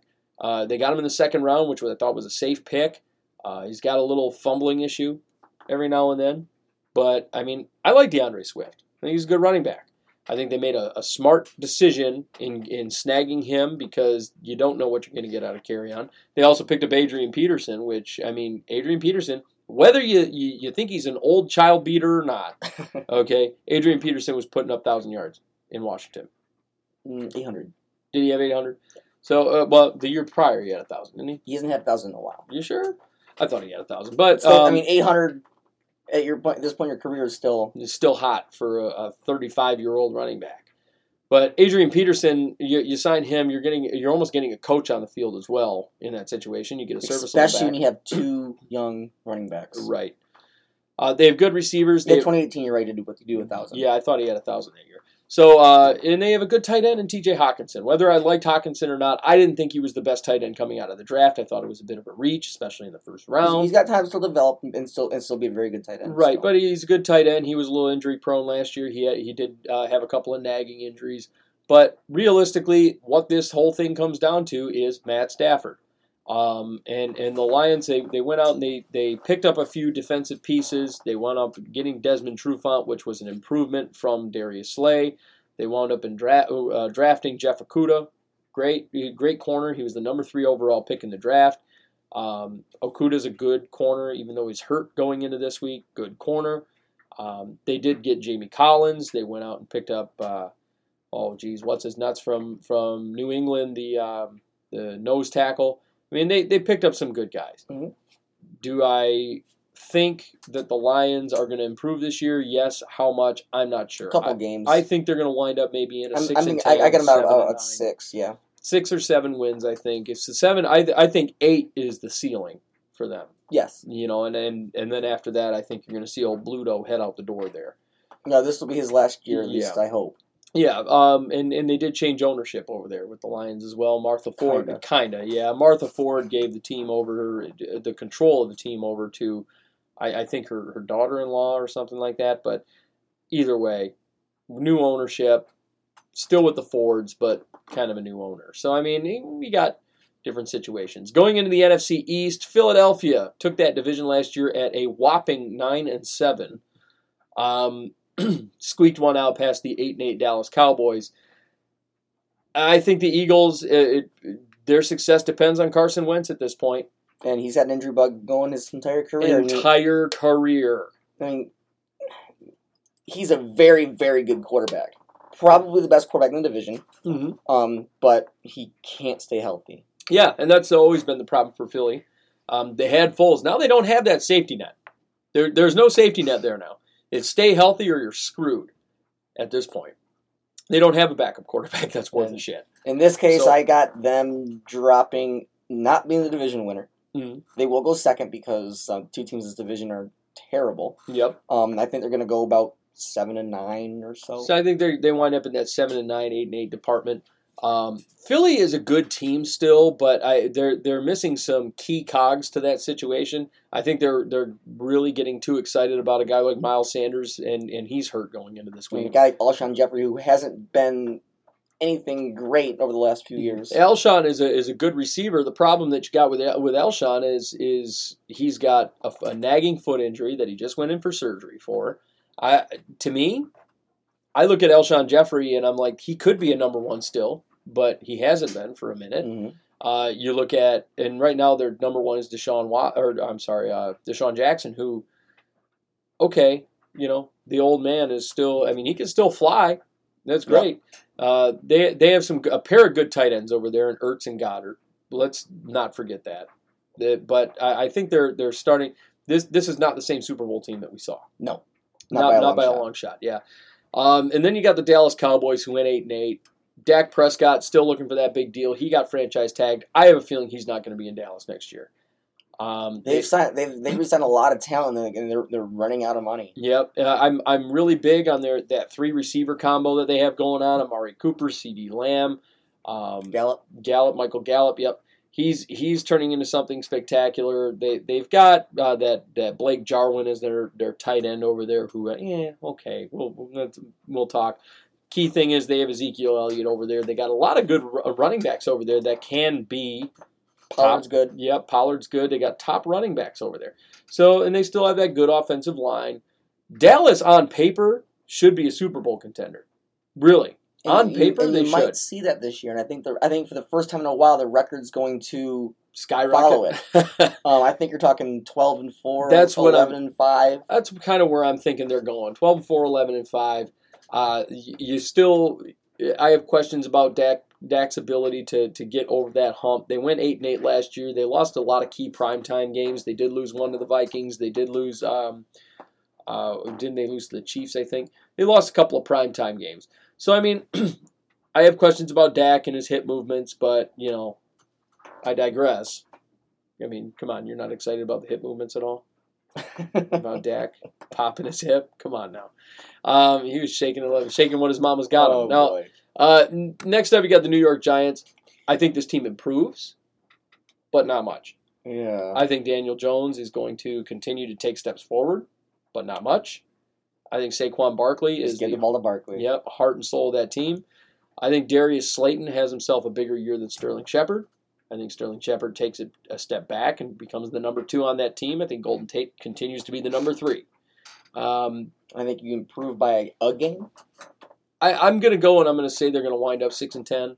I, I think that they they win six. The defense has questions. DeAndre Baker's no longer there with his you know assault and robbery charges, armed robbery, uh, so he won't be there any longer. They have issues at corner. They they they did make a good move at the safety position, getting Jabril Peppers over there, who I think is going to wind up being great for them.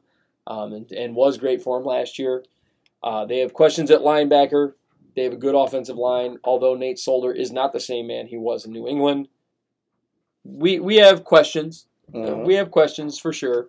Uh, New York going six and ten is not unheard of in this situation. No, And and Evan Engram, as long as he can stay healthy, you can expect a he's he- been he's been one of the best tight ends. He's just can't say healthy. when he's healthy, Evan Engram has put up monster yardage. And when he's healthy, and it's always throughout the, like the first four games, he winds up putting up 110, 120 yards, and then you know shits the bed and getting hurt, and then he's out for eight games. If Evan Engram can stay healthy for an entire season, you might see one of the best tight ends in the league. Yes, Um, and last but not least, our wonderful Washington Redskins. Uh, Dwayne Haskins is a mess. They should have drafted a quarterback. should start Alex Smith. Uh, No, Alex Smith should just go home. Yeah, just go home, Alex. I, I get a kicker out of the fact that he broke his leg, and then when they said he was cleared for football, he jumped around and got excited and almost rolled his ankle. Uh, I don't know if anybody noticed He's that. still limping too. Yeah, he was jumping around and almost rolled his ankle in the middle of his own driveway. Uh, you, you you have the addition of Chase Young, that will almost certainly improve the defense that was miserable last year, Yes. but not enough to to make any noise in, in moving up the, the standings at all. I, I think they'll improve hmm just based on Chase Young alone. But you're talking four or five wins. Yeah, a game. I you a know game could, could could could get worse. there, there's no viable receivers over there. Dwayne Haskins can't throw the ball worth worth dick. Derrius Guice is off the board. Uh, Adrian, he hell, he was never on the board. Uh, Adrian Peterson's gone, and they're relying on a, a no-name running back Well, to be their star. you know, you know, this is good. This is his chance to do it. I think he will do it. Who's that? This he has an opportunity. He he either blows up or he goes into the abyss. This is Bryce Love's chance. Yeah, yeah, I like Bryce Love. I think he's The no, they haven't known him as a starter, but I think it's um, the it's written on the wall. This is Bryce Love's chance to become the guy in Washington and, and blow up and become a big name running back in the league. Right. They have a lot of improvements to make on that football team. Um, they got a lot of work. You know that Washington football team. I mean, is that is that really what I'm going to have to call them for the next 16 weeks? Washington the Washington football football team. But um, the the Redskins they and they they're they don't have viable tight ends anymore. I mean, really, that it's a an ailing team. Um, they they basically they're in a rebuild. They need an overhaul Mhm. and uh, they're going to be starting to hit that Cincinnati type of level pretty quick here. Um, they're already almost there. So there's that. Then we go into the NFC South. You got the New Orleans Saints, still a good football team. Who I believe is going to pick up where they left off. Yep. They're going they're going they're going to end up about the where they're at now. Um, they're going to be to me. Um, they're going to be they're going to have the bye come come January. A lot of folks think that. Um, 13 and three. Um, they have a pretty favorable schedule. Drew Brees is Drew Brees. Let's just, I mean, he's the man. Uh, Alvin Kamara and, and Latavius Murray is a nice two-headed situation. You got um, uh, Michael Thomas over there who's playing good ball. You got uh, Jared Cook over there who's playing good ball. You got a lot of good pieces over there. You got a good offensive line. Uh, Max Unger did retire, so you you got some questions on the O line. Defense was strong in the 2nd half of the Mhm. season. Second half of the season, I mean, they, they stunk in the first half. Second half, wow, um, they they were the best defense in the league in the second half. It was terrifying. Um, I think New Orleans. You're right. I think they take the division. Uh, you're going to have your work cut out for you with a few of the teams in this division. Tampa Bay, obviously, is there's question marks there. Uh, Atlanta at the second half of the season, another team that blew up in the second half after starting out what 0 and 8. You know, I- and it shouldn't have been a blow up. I mean, we'll, we'll get to Atlanta in a second. Yeah. but But uh, in New Orleans, I, I think they're going to continue doing what they're doing. Um, the defense has to to basically be the defense you saw in the second half of the year. We can't sit here and see uh, you know them being be shitty early on again, and then come But they were still winning games though. So either either the defense does start off slow, they're going to be fine. yeah. But in order for them to be a Super Bowl team, Yeah. Oh yeah. you got to see that for all NFC's nasty this year. Yes. Um, next up, you got the Atlanta Falcons. Matt Ryan, obviously coming off of a rough season. The Falcons coming off of a rough season. And not even Matt Ryan. Matt Ryan continuously puts up his numbers. Mm. The offense continuously puts up their numbers. This is one of the best offenses in the league. You got the last couple of seasons. Um, they can't, and they seem to do this every few years. They like they have an amazing offense and they can't get the shit moving. Right. I think this is a coaching problem. Well, and I agree with that. Atlanta, if you look at their their points for and points against, three eighty one points for, three ninety nine points against.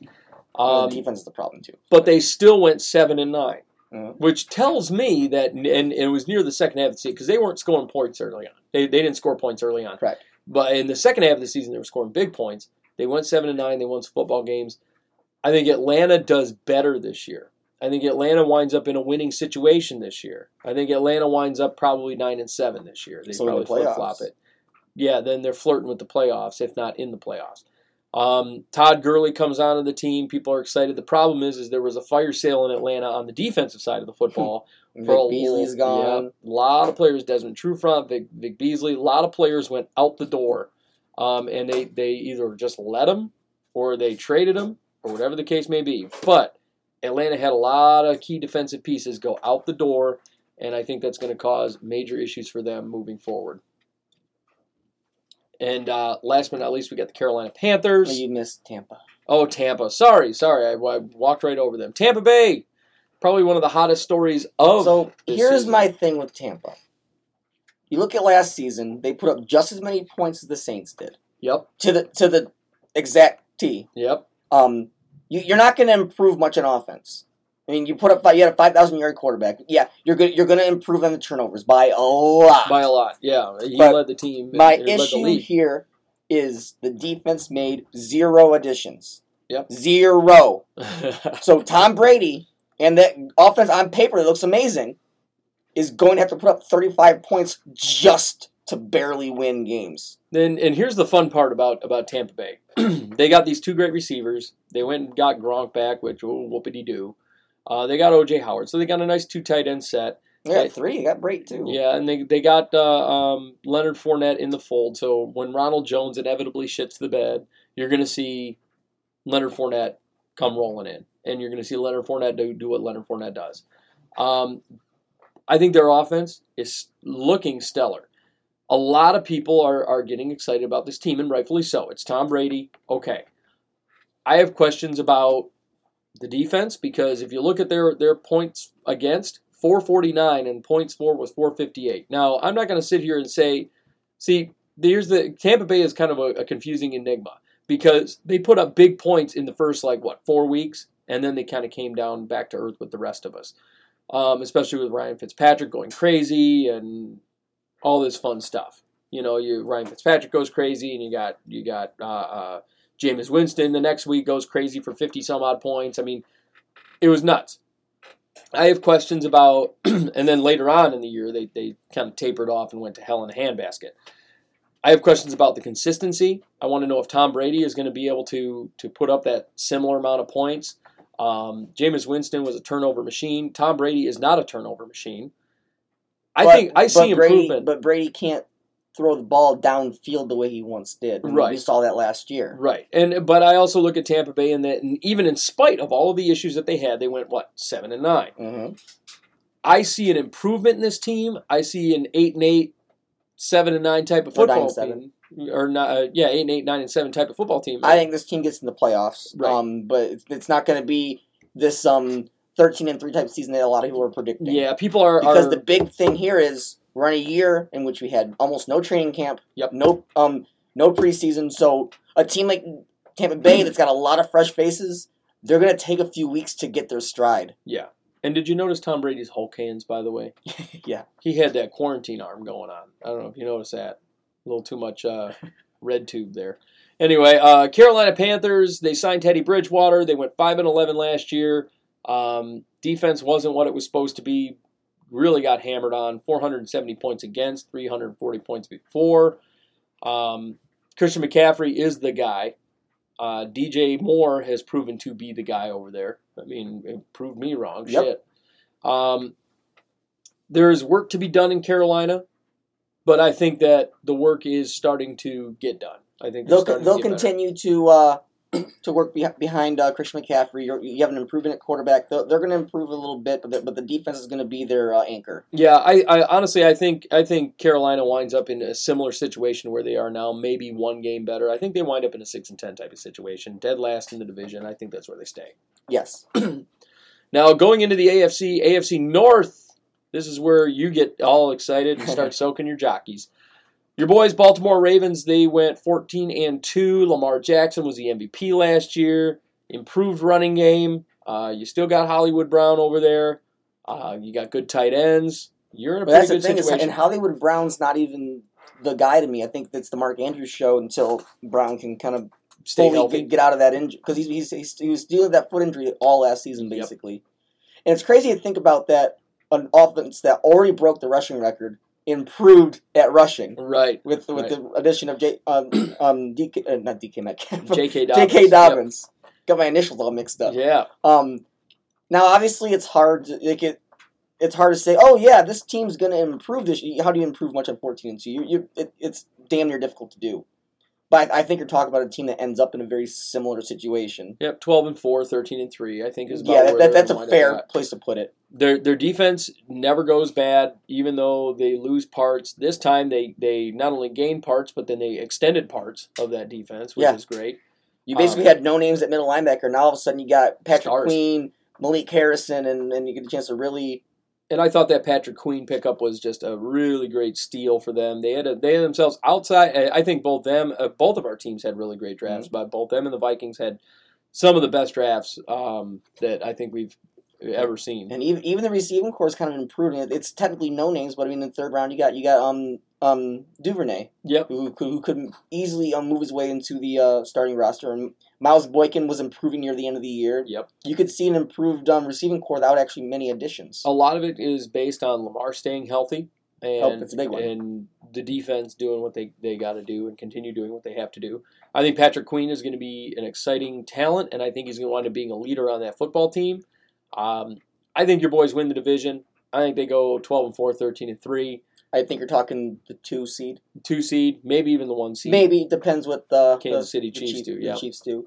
I do think that, um, and as we move on to the next team, I do believe that the Ravens won't win the division as um, definitively. definitively they did last Yep. season. They won by six games. That won't be the case this year. I think you're talking a, a Steelers team Yep. that went eight and eight with Mason Rudolph all season, Right. And Hodges or whatever when he was hurt because of skull being bashed in, or Yeah, stuff like that. the, the Pittsburgh Steelers. Um, you got Ben back, and while Ben may not be the Ben of old, he's still twice as good as Mason Rudolph. right, he's still Ben Roethlisberger. This is gonna if, if he's healthy all season, this is a ten and sixteen. Yeah, the the defense needs some improvements. They had an aging defense. They did have some problems with with some shoddy corner work, I guess.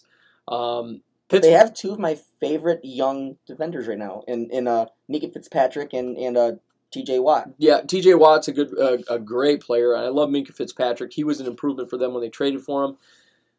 They didn't do anything to improve their corner situation. No, Really, they didn't. Um, they they have a, a good team. I know you're not big on him, but James Conner is still a, a top running back in this league, whether we like top it or not. ish. He was he was rough last He's year. he, yeah, he's a top fifteen runner. I and and that's where it's at right now as it stands. And, They- and, and it's easy to be that in Pittsburgh because you, because they still have a great O line. yeah, they have one of the best offensive lines in football. That's exactly what I was about to get to. And uh, tight end situation is still good. Vance McDonald is still a good tight end. And he's the backup now. Yep, and he's a backup. Because they got? Ebron. Yep. So I mean, you, you got Vance McDonald, you got Eric Ebron over there. They got a good double tight end sets. They're they're setting some things up for Ben there to keep him protected to get that running game going. Ebron is a decent blocker, which is good. They they have some they still have some work to do, but I don't think I, I think you're right. It's going to be not as definitive, but I think you could see the Pittsburgh Steelers winding up in a like ten and six type of situation. Um, and then you got the Cleveland Browns. Look, A weird enigma because talent is still there in the offense. it's it's there, and and it it raises questions about coaching, and it raises questions that maybe, maybe in the long run, I was right about Baker Mayfield not being the guy. You Could know, be. and and a, a few, Basically, he's one and one. yeah, One good year, one bad year. and and I got to you know, so I I didn't like Baker Mayfield coming out of the draft. He came in, and it was really hard not to root for the guy when he came in in that that Monday Night Football situation and pull out a win, and it was exciting to watch, and whoopity doo. Okay, great. But now here we are. Baker Mayfield has a bad year, um, and and it was just confusing after everything that we saw with you know, oh man, this is gonna be great. And that first game of the year, he's over here getting safety. I mean, just an absolute mess. They were completely out of sync. I They were- believe it was actually the Titans that pummeled them. yeah, I mean they got they got pounded in the ground several times last year. Um, I think this team improves to an extent. I think they wind up going seven and nine, but I, I this is a You, co- you I don't could think see this team that is on the cusp of like if, if they have a late season, they're going to be in the mix for the seventh Yeah. I, I in a lot of this defense, you know, they they just changed head coaches. They got Kevin Stefanski over there. It really depends on, and you're going to find out. And and I don't I don't. That's why I don't think there's going to be a lot of improvement. Kevin Stefanski was not the reason that the Minnesota Vikings offense improved. Kevin Stefanski was had nothing to do with it. This was a, a situation over in Minnesota with uh, Gary Kubiak. So this was Gary Kubiak's offense from the get anyway. Stefanski just kind of took credit for it and You- wound up with the you head need, coaching you job. need a, he- a hard nosed coach to get this team in order because it can be a good team. I just it's not going to be overnight. It's not going to be now. Yeah, and it's not going to be Kevin Stefanski. I'm No. sorry. I they'll improve maybe by a game, and and that'll probably be it. And last but not least, we got our Cincinnati Bengals in the north there. Joe Burrow, obviously the story here. Uh, I like Joe Burrow a lot. I thought he did really well in college. Great LSU guy. They got Tee Higgins also in the draft, which I thought was a really awesome pickup. They got him first pick of the second round. It's an improved team. I think it was smart of them to go out and get a guy like Tee Higgins, especially because AJ Green has such an injury bug. Um, Joe Mixon is still a good runner. Um, Still got Tyler Boyd. yep, they got Tyler Boyd over there, and they'll have Tee Higgins in the in the mix. This will well. be a So, vastly improved team, but much like the NFC West, this is a strong division, yep, and they're gonna. Bengals are gonna be on the wrong side of some of these division games. It's gonna it's gonna appear that they're in deep trouble. But it's it's it's year one. five and eleven. I, I could I could I could hop on that train. Yep, five and eleven is about where I got them. I, I think they improved by a couple games because you can't count out Joe Burrow. I'm sorry, Joe Burrow's too good. And But he's in a defense with he's he's in, he's in a division with a lot of strong defenses though, so Right. he's gonna get tested. Yep, and that's that's the problem he's going to run into. And and I think Joe Burrow is. Do I think he's good? Yeah. I I, I think he's going to take a couple years to improve, but I'm talking five and eleven for these guys. Um, next up, you got the Kansas City Chiefs. We saw on Thursday night the AFC West here. Kansas City kind of beat the holy high hell out of Picked the Houston right where they left off. Yep. Um, Mahomes looked like the guy. Clyde Edwards-Helaire gives them a a uh, another weapon as if they needed more. Uh, Tyreek Hill still looks like Tyreek Hill. Sammy Watkins still looks like Sammy Watkins. Um, they played good ball. Travis Kelce still looks like Travis Kelce. It's the same team from last year. And actually, I'm going to go as far as saying their defense looked way better than it looked last year. Their defense was Yeah. not good last year. And that defense looked good on Thursday night. Big improvement. Um, granted, there's a lot of there's a lot of things that Houston's got to work out too. But yep. But uh, Kansas City, I, pick up right they left off. They're going to be I think 12 and 4, 13 and a lot of people are saying these guys are repeat repeat artists. We're going to see if they and are. it's looking that way off the gate. Yep, they're gonna they're gonna take this division though, and I, I don't have a doubt in my mind. Denver's gonna improve. I know you don't like Drew Lock, but it's gonna really depend on the injury situation. You got a lot of star players going down with the injuries defense right now. is gonna is gonna is gonna regress a bit because they don't have Von Miller. Yep, Von Miller out. Um, but you know, if you look at Denver's current situation, they've got uh, Jerry Jeudy and Courtland Sutton over there, who are two really good receivers. Sutton's not going to be playing this week. He's con- he's listed as questionable, but I think they're going to hold him out with that that ACL sprain, or I'm sorry, that uh, uh, AC joint sprain rather. don't don't push it. Um, you, you, you need him healthy for a late season run. Right. Uh, Drew Lock is a good good quarterback. I, I think he played really well stepping in in that situation when Joe Flacco went Mhm. down. Drew Lock did well. Uh, I have questions. I think Denver they could improve, but I honestly see them regressing a little bit. Six and ten is where I got them going. Third in division. Hmm. I think I got them kind of right, right where they're sitting now, seven and nine or so. Yeah, I mean, it, right in that neighborhood. It's it's kind of what it is. I they, they you you got to hope that they find more defensive pieces. I guess you know. I mean, that's that's their big problem is the defensive pieces, the aging defense. Let's not forget Von Miller is well in his thirties now. Mhm. You got an aging defense. I want to see whether or not Denver and Drew Lock can turn it up. Um, Third place, you had the Oakland Raiders last year. They were tied. Vegas Yeah, the uh, Vegas Raiders, Oakland Raiders, L.A. Raiders, whatever the hell they are. Um, Raiders went seven and nine last year. They were tied with the Broncos. Derek Carr still not getting enough credit. I'm just going to call it right now. I think, Offense was fine, I mean, look, but it's the defense that was atrocious last year. yeah, 313 points point uh, points for 419 points against. The Raiders defense was bad. Darren Waller emerged as an Mhm. absolute monster. They have a good running back over there in Josh Jacobs. Derek Carr does not get enough credit as a quarterback. No matter how you slice it, he doesn't get enough credit as a quarterback. He's got a great arm, fires it downfield really well. Henry Ruggs is going to be his favorite Yeah. over there um, with all his, his speed and his vertical threat ability. Uh, Raiders, though, defensively a little rough around the edges. I think they stay about where they were at seven and nine, six and ten. Them and Broncos just having pissing matches over the second seed in that in that uh, division there. But still last place in this division. Because I got Oakland, about I got Raiders about the same spot. Yeah. Um, The Chargers are going to regress. the Chargers will regress, but here's my here's my my footnote on that. They are not going to give Justin Herbert. It's going to be very similar to the Cleveland situation where Baker Mayfield had a big year at the uh, second half of the year. They're not going to give Justin Herbert the opportunity until like week eight. I agree. And Justin Herbert's going to come out and tear it up, and Justin Herbert will gain that starting position. Justin Herbert will be the guy. But right now they're sitting with Tyrod Taylor, And that's fine. I, I, I support um sitting a quarterback for the first year. Yeah, but I I support doing it. but I don't like Tyrod Taylor. Um, they have two good receivers now. Uh, they, they had one go out the door, but they, they still got Williams. They still got Keenan Allen. So that's great. Um, they, they've got good tight ends over there. They've got, I mean, uh, uh, questions at the running back position. Austin Ekeler is supposed to be the guy. Austin Ekeler to me has always been a change of pace back, um, but he he did well when he was running out of the backfield in the place of uh, Melvin Gordon when Melvin Gordon was a holdout.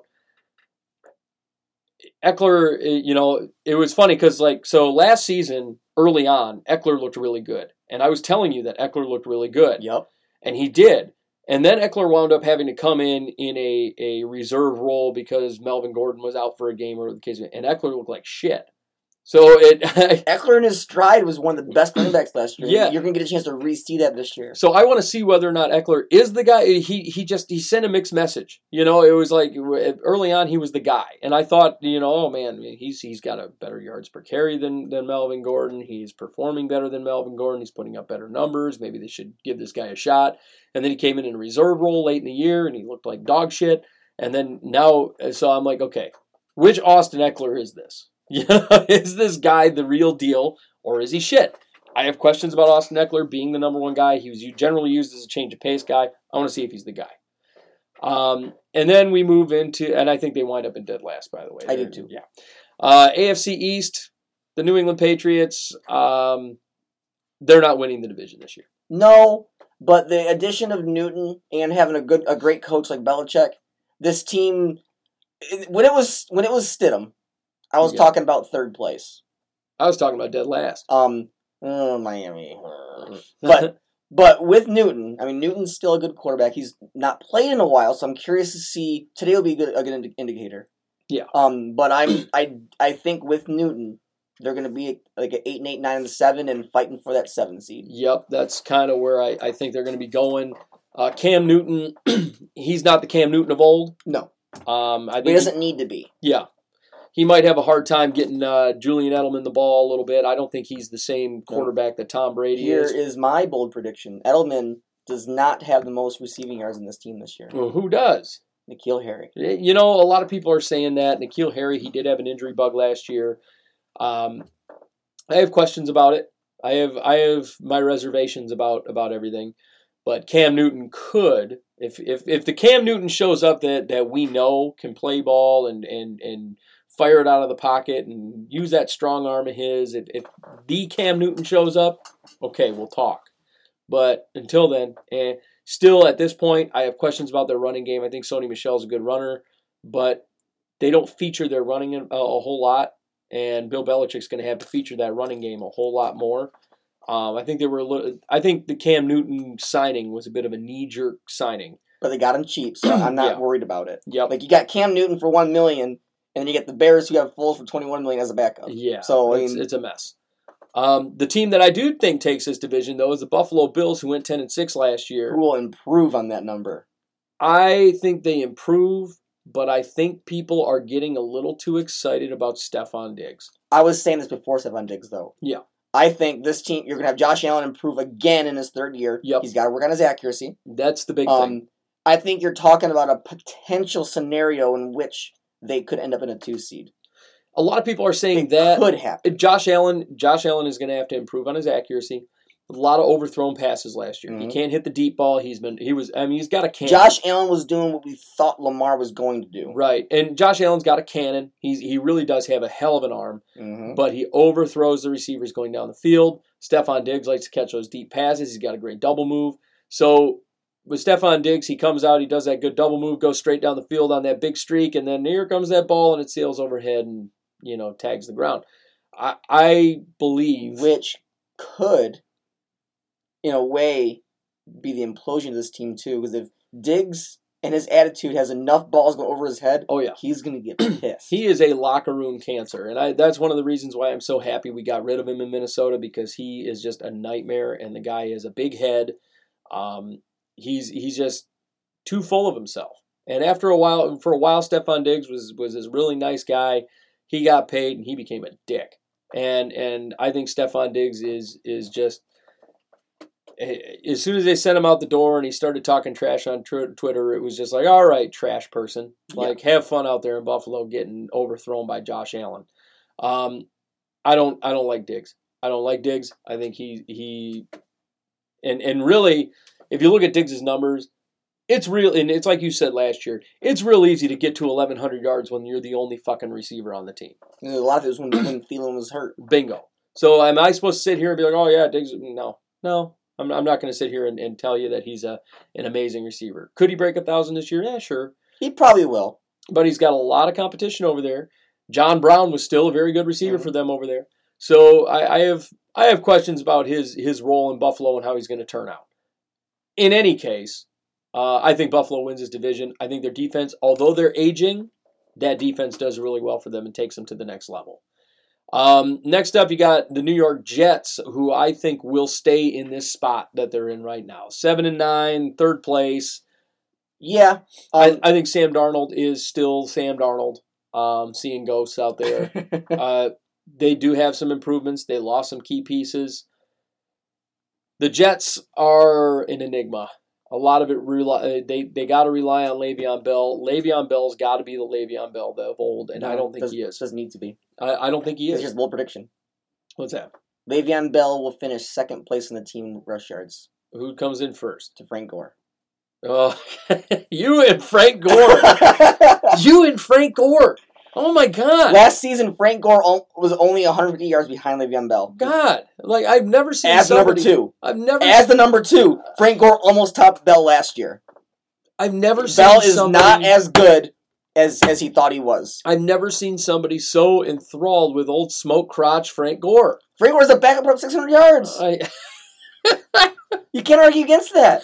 you just love He put up Gore. 600 yards last year. Oh my God, you love Frank Gore. It's insane. I, I, The thing, you're, you haven't said I'm wrong. I, no, I'm not gonna say you're wrong. I just, I feel like I need to find you like a Frank Gore jersey, and you should just wear Frank Gore. I would wear the the shit out of that jersey. Um, and then last but not least, the guys I think are going to wind up in, in last place, but will improve, will be the Miami Dolphins. Now, I I think the Jets. I think the Jets wind up going like down a game. They were seven and nine last year. I think they wind up in a six and ten. But I think Miami winds up in a similar situation in a six and ten. I Um, can see it. Miami, Started to turn it on late in the year. We started off this year Yep. thinking they're going to be like the, the, the world's biggest joke of a team. yep, And then all of a sudden, things they, they made some trades that we scratch our head at, but then things settled down. yeah, they they. I like a lot of the draft picks that they made. Miami had a great draft, whether we like it or not. Tua Tagovailoa, Tagovailoa it's easy for me to say. Um, Tua is going to come in there, and if he can stay healthy, they have a shot. He was a pro-ready quarterback. Let's face that fact. I, I Because he won't be starting the season. right. They're Um, go with old Fitz Magic. Yeah, I think they're starting Fitz. But uh, I mean, Tua to me, he's going to come in if he can stay healthy. They'll be in decent shape. I think DeVante Parker takes a step forward this year. A lot of people are banking on. it. He took a step forward last year. He broke a thousand last year. So now we're in a situation where DeVante Parker could wind up being in that situation where he's, you know, a really a top receiver. The problem is I'm sticking with this, and if, and I'm going to eat my words later, but Tua is trash. trash. Yep. Alabama quarterbacks have not been relevant since like the 40s. And I've told you that. I, I mean, we, we went through that. What was the last one? I was it was the cat from So- from the Raiders. so here's the prediction: Fitz gets benched eventually because Miami doesn't have, doesn't have a team. Fitz is decent. Mhm. Um, Tua comes in and also gets benched. Fitz comes back in. Yeah, that's and that could very well be the case. We don't know, but what I do know is that on paper, this team should improve in some way, shape, or form. Of course, On paper, they should. 'Cause they got they got a nice new um, hot young running back too. Yep. They got for a cheap ass trade. Yep. Matt, Matt Breida. Yep, they got good running backs. They, I mean, they, they have a good team over there uh, on paper. On paper, they have a good team. I mean, uh, their defense is actually decent too. If you look at their defense, I was like, oh, okay, that's not so bad. But but they on paper, you know, wh- whether or not in practice it, it turns out as good as I think it will. I think um, Miami got shat on so hard last year. I mean, they got put in this scenario where they looked worse than they were because it was week one. They played the Ravens, and then and it's just it was just perfect storm. Like everyone thought the Ravens were just gonna be like a decent team. They go and put up like a sixty bagger on, and Right, Miami, and like right. everything. Oh, Miami's terrible. and and then one week later, they they, they, they it's wholesale farm. Everyone wants to be traded out of Miami, and Yeah, it- they was fire sale in, in Miami. Uh, last but not least, we got the AFC South, which We is got- going to be the weirdest division in of in all of football. It's strange. Uh, the Houston Texans, I think um, they looked bad on Thursday night. I think they're missing DeAndre Hopkins right now. Deshaun Watson did not look like Deshaun Watson. Um, the running game did not look very effective with, with David Johnson's over there. I mean, he he had a few, he popped off a few like nice 15, 20 yard runs, but he wasn't, you know, like he, he had a couple of, of big ones. But beyond that, I mean, it wasn't anything to write home about. I don't think he broke a, a hundred. Um, this team is is ailing right now on offense, and they got to figure it out. They Oh, got to figure yeah, it they're- out quick. They're they're kind of hemorrhaging right now. Will Fuller had two drops. He had one in the middle of the field, and then he had a drop in the end zone. Um, they they couldn't find him. They they couldn't find anybody. And the Chiefs defense, I mean, they looked good in the first game of the year. The Chiefs defense did, but let's face the fact, Chiefs defense was dead last last year. Dead last. So I can't sit here and say, "Oh yeah, yeah, this this Houston Texans team is is you know going to be incredible." I have questions about it. And they barely won their division last year. They were 10 and 6 and just below them were the Tennessee Titans at 9 and 7 and the Titans didn't turn it on until the second half of the year. Yeah, because they were because uh, when when uh they made, made the quarterback change, they went like seven and two at that point. So they, they were like uh, like damn near dead last in division, and then turned it on and and and and went on a run. No, no, the quarterback change, here's the thing. I, I don't I don't put as much and, and moving on to Tennessee here, I don't put as much stock in the quarterback change as you do. And here's why. I looked at the numbers of Derrick Henry from week 10 onward. Derrick Henry for the last three years has gone apeshit. Yes, Week 10 onward, No. the man is a machine. Henry is definitely the main reason, but I still stand by. Um, Tannehill is three times the quarterback Ma- Mariota is. Is is Tannehill a better quarterback than Mariota? I, it's debatable, but I think Tannehill kind of ekes him out. The, the thing, the difference is, is Tannehill is a much better game manager. Yeah, Tanne. Tannehill, and, and really in the playoffs, they, they made it as far as they did. Trust you me, it wasn't on Ryan Tannehill. No, it was Derrick 99, Henry. 99 and 72 yards in a football game is, is Tim Tebow numbers, okay? So I'm Yeah. not going to sit here and tell you that Ryan Tannehill is incredible. But um, the Titans right now, I think people are putting a little too much stock in them. I think their defense is great. I have questions about Tannehill. Um, I think Derrick Henry is going to still wind up being that great running back that that you expect him to be week ten onward, especially. But um, Tennessee's got to basically make it to week ten and go five and five. And I think they will. I think Tennessee wins this division at, at a ten and six. And, 11 and and 5. that that would be a, a, a nice spot. Now the wild card in this division, though, in the AFC South, is going to be the Indianapolis Colts. Disagree. You don't think so? I love Philip Rivers. To me, the Chargers last year had a better better team on paper than the Colts did, Mhm. and Rivers is going to a, a, a worse scenario and still only went five and eleven being starter all year. And- Rivers is starting to kind of lose touch a little bit. I disagree with that because the Indianapolis Colts, um, the, the big the big issue that Rivers had, there was no offensive line for him. Really, I mean, the offensive line is aging, old. They're beat up. They look like hell. Um, you got the injury. Pre- does he have good receivers? Sure. Philip Rivers, to me, I think he can guide this team further because eh, I, I'm sorry, Philip Rivers is way better than Jacoby Brissett. Can we can we just face that fact? Mhm. Philip Rivers is ten times better than Jacoby Brissett. Agreed. Um, so I, that's why I think this team improves. I, I like Ty. I think him and Ty Hilton are going to have a solid a solid showing. I think Jack Doyle is is still a guy that that Philip Rivers is going to love to throw the ball to. He doesn't have Eric Ebron as that red zone threat anymore. Okay, fine, but Philip Rivers is still Philip Rivers, and he we've seen this before. Philip Rivers go ham on the interceptions one year, and then the next year he's top notch. True. So remember, he he went ham on the interceptions one year, and then the next year he had an MVP season. So we have I have questions about Rivers. I think in a new system, he's going to get a lot more comfortable. The big things that they have going for them right now, this Marlon Mack, you know, uh, situation where they don't Taylor. know, and, and Jonathan Taylor, where they don't know Jonathan Taylor is going to be the starter. They don't know Marlon Mack's going to be a starter. You know what? That's a good problem to have. Two solid number one running backs, Mm-hmm. really, because Jonathan Taylor in college, that man was terrifying. Except So- for his fumbles. Yeah, except for his fumbles. But I mean, you're talking a 2,000 yard back. So I mean, I'm supposed to sit here and be like, oh, Jonathan Taylor. Use them both. Yep, use them both. See which one does better. This Um, will be a team that fights for that seven seed as well. You, you have you have a lot of middle of pack teams are going to fight for and playoff Yep. berth. And and last but not least, you got the Jacksonville Jaguars, where Who I will think be worse? yeah they'll be worse. I you know the the Jags just it, it's been fire sale in Jacksonville all off season. They get rid of Yannick and Ngakoue. They send him to the Vikings, which I mean, great job for the Vikings getting him on a cheaper deal. You must be desperate as all hell to give up six million dollars to go to another team because you don't want to be with uh, the the current situation. Um, they dump Jalen Ramsey, who winds up getting an extension with the the Rams. Uh, They, I mean, really, Jacksonville. They still have DJ Chark over there. Who, who's gone? Um, Ramsey's gone from last year. Ngakoue's with you.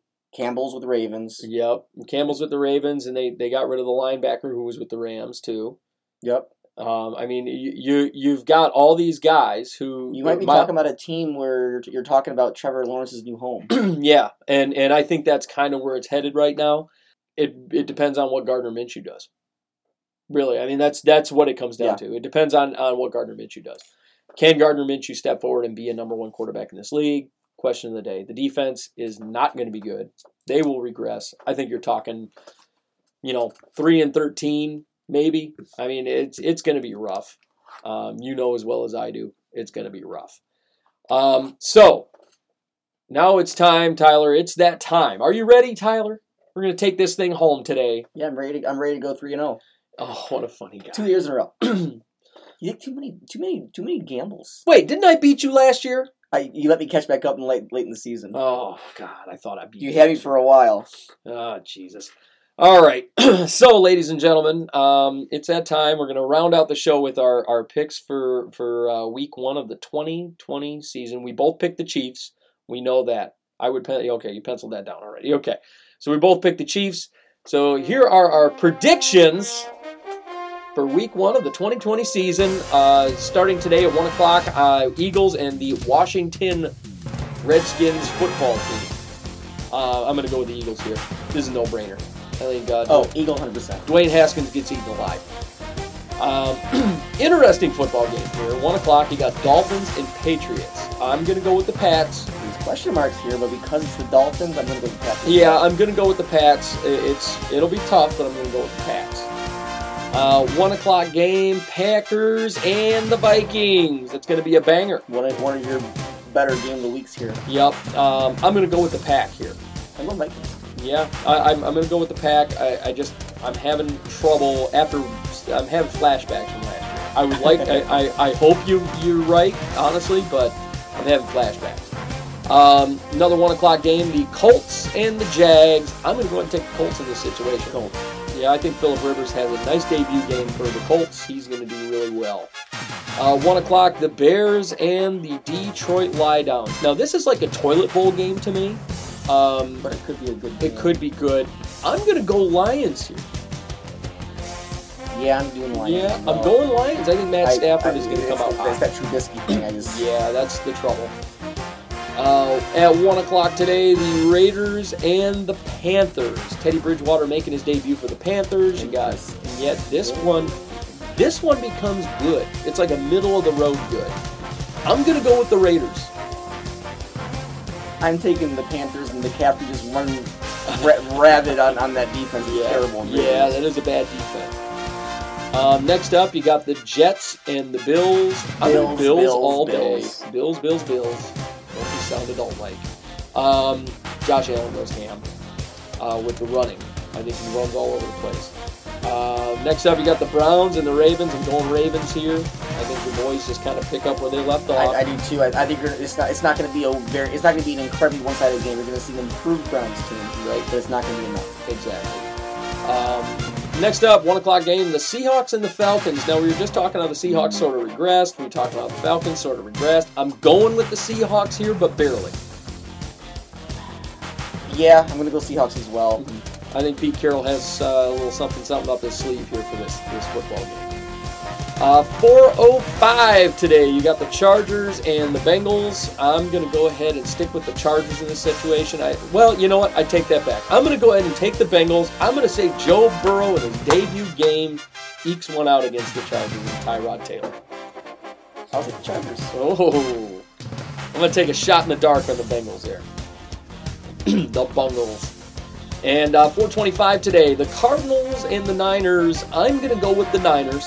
I think Jimmy G does what he does last did last year. Four touchdowns, 300 plus yards. I think he goes ham again. Cardinals. You're going with the Cards. I'm, I'm gonna I'm gonna double down on my on my love for Kyler Murray, and he comes out in the debut and, and rocks it out. And uh, 425 Buccaneers and the Saints. This one actually has game of the week potential here. Um, I'm going Saints. I am too. It, it, it to me it doesn't for the fact of if it was later in the year I would agree, but week one still trying to get things moving. They're I think jet- the Bucks are gonna be sluggish. I, they might be sluggish, but it is Tom Brady, and that becomes the what what the question of it. There's the question mark. Therein lies the question mark. What does Tom Brady do in a new system with a new coach that is not named Bill Belichick? He's got a Um, good coach. Exactly. Um, next up, you got the Cowboys and the Rams. Um, I think the uh, the, new- the new resurgence of the Cowboys starts this week. Yeah, I'm gonna go with the Cowboys. I, I the Rams, they they're they're hemorrhaging pieces. They they've re-signed some guys, but they they lost some key cogs on that offense as far as the receivers go. I'm gonna go with the Cowboys in that Yeah, same situation. Yep. Um, Monday we got a double header for Monday night. You got the Steelers and the Giants, which I'm gonna go ahead and I'm gonna say the Giants in Wow. this situation. I think uh, Danny Dimes is gonna show up. And I think old Saquon's going to show up. I think the Giants are going to go ahead and hammer on the Steelers. People, I think we're putting a little too much stock in Big Ben. They're Seven to nineteen with Mason Rudolph. I'm, I'm going Big Ben easy here. in one of your more one-sided things. Wow. And then last but not least, well, I know the Giants are kind of an upset in that situation, and then last but not least, you got the Titans and the Broncos. I'm going to go ahead and say Tennessee is going to take the win here, and it's going to be on the back of that defense and Derrick Henry. Yeah, I'll, I'll, I'll have to see in the morning who wins that game because I will be in bed. Not your fault. But by the time the game ends at one in the morning, Golly. I'm taking the Titans as well in this case. Yeah, I'm going to go ahead and take the Titans. Um, I, I can't give my 100% confidence in Drew Lock. So that's that's what I'm going to roll with. I like Drew Lock, so I think he'll improve, sure, but well, I'll see it first, and then I'll start making my choices for Yeah. So, and those are our picks for the uh, 2020 Week One. And Tyler, we're back. We're back in the saddle. We're going to be doing this thing weekly again, which is great. We needed to. Um, fun time. And we got about, let's see here, uh, 45 minutes till kickoff. So uh, we're going to sign off here and get ourselves ready, and you know, make some cheese dip and be fat kids and all that good stuff. So I got beers to drink. We got stuff to do. Let's do it. Go Ravens. Yeah, uh, yeah. Go Vikings! Skol, skol, skol. And uh, that's all we got for you guys today. Just want to give a quick shout out to our sponsor at It's Your Time Massage. Um, Amanda, our wonderful massage therapist, she does a tremendous job. She does tremendous work. Tyler's gotten a massage, but he hasn't gotten one in a while. Tyler, why? Maybe that's why you're so stressed out. I'm not stressed. You seem stressed. Just drinking. Yeah, exactly. Maybe you should just get a massage instead. Um, but uh, Amanda's a wonderful massage therapist. I highly, highly recommend her. She offers CBD massages um, and uh, deep tissue, Swedish massages, anything you could ask for. She is pretty awesome. Um, so I definitely recommend It's Your Time Massage. And uh, Tyler, that's all we got for today. And and, we uh, uh, real quick, I, I wanted to to give a shout out to my wife. My wife. Because the lights are on? Yeah, yeah. Now, shout out to my wife for being amazing. Uh, she uh, took the time out and set up this beautiful little studio down here um, at, at, Casa de Freytown here. Now we, we're out of we're out of Studio Shanto and we're at Casa de Freytown, which is fantastic. We got our little studio room set up. We're getting started uh, down here, but um, I got to tell you another great thing. Uh, thank you for that. thank you for shutting off the light. Um, no, but but the other thing that that I'm I'm happy about is the fact that Tyler it, it it's just over two weeks. I got married two weeks ago. I'm excited. I'm excited. I can say my wife. It's very adult. We'll we'll uh, reassess in a year. it's my wife. Um, but I want to give a shout out to my wife for being amazing. Just being amazing, setting this thing up, letting us do this thing. It's pretty incredible. She has been incredible throughout this whole whole uh, recording process, and uh, totally totally appreciate her. And I appreciate you, Tyler for making your way out here on a Sunday and uh, 45 minutes till game time. Yeah, so because you keep talking and make me late for my game. uh, I'm gonna try to. I'm gonna try to. No, uh, but thank you so much for listening, folks. We will see you next week for the tenacious, titillating Tyler Dean. I am the fabulous Scotty Freytown. Thank you so much for listening. We'll see you next week right here on the Outside Blitz. Join us soon on the Outside Blitz, and be sure to follow on Facebook at facebook.com backslash the Outside Blitz, and feel free to email us questions at the Outside Blitz at gmail.com.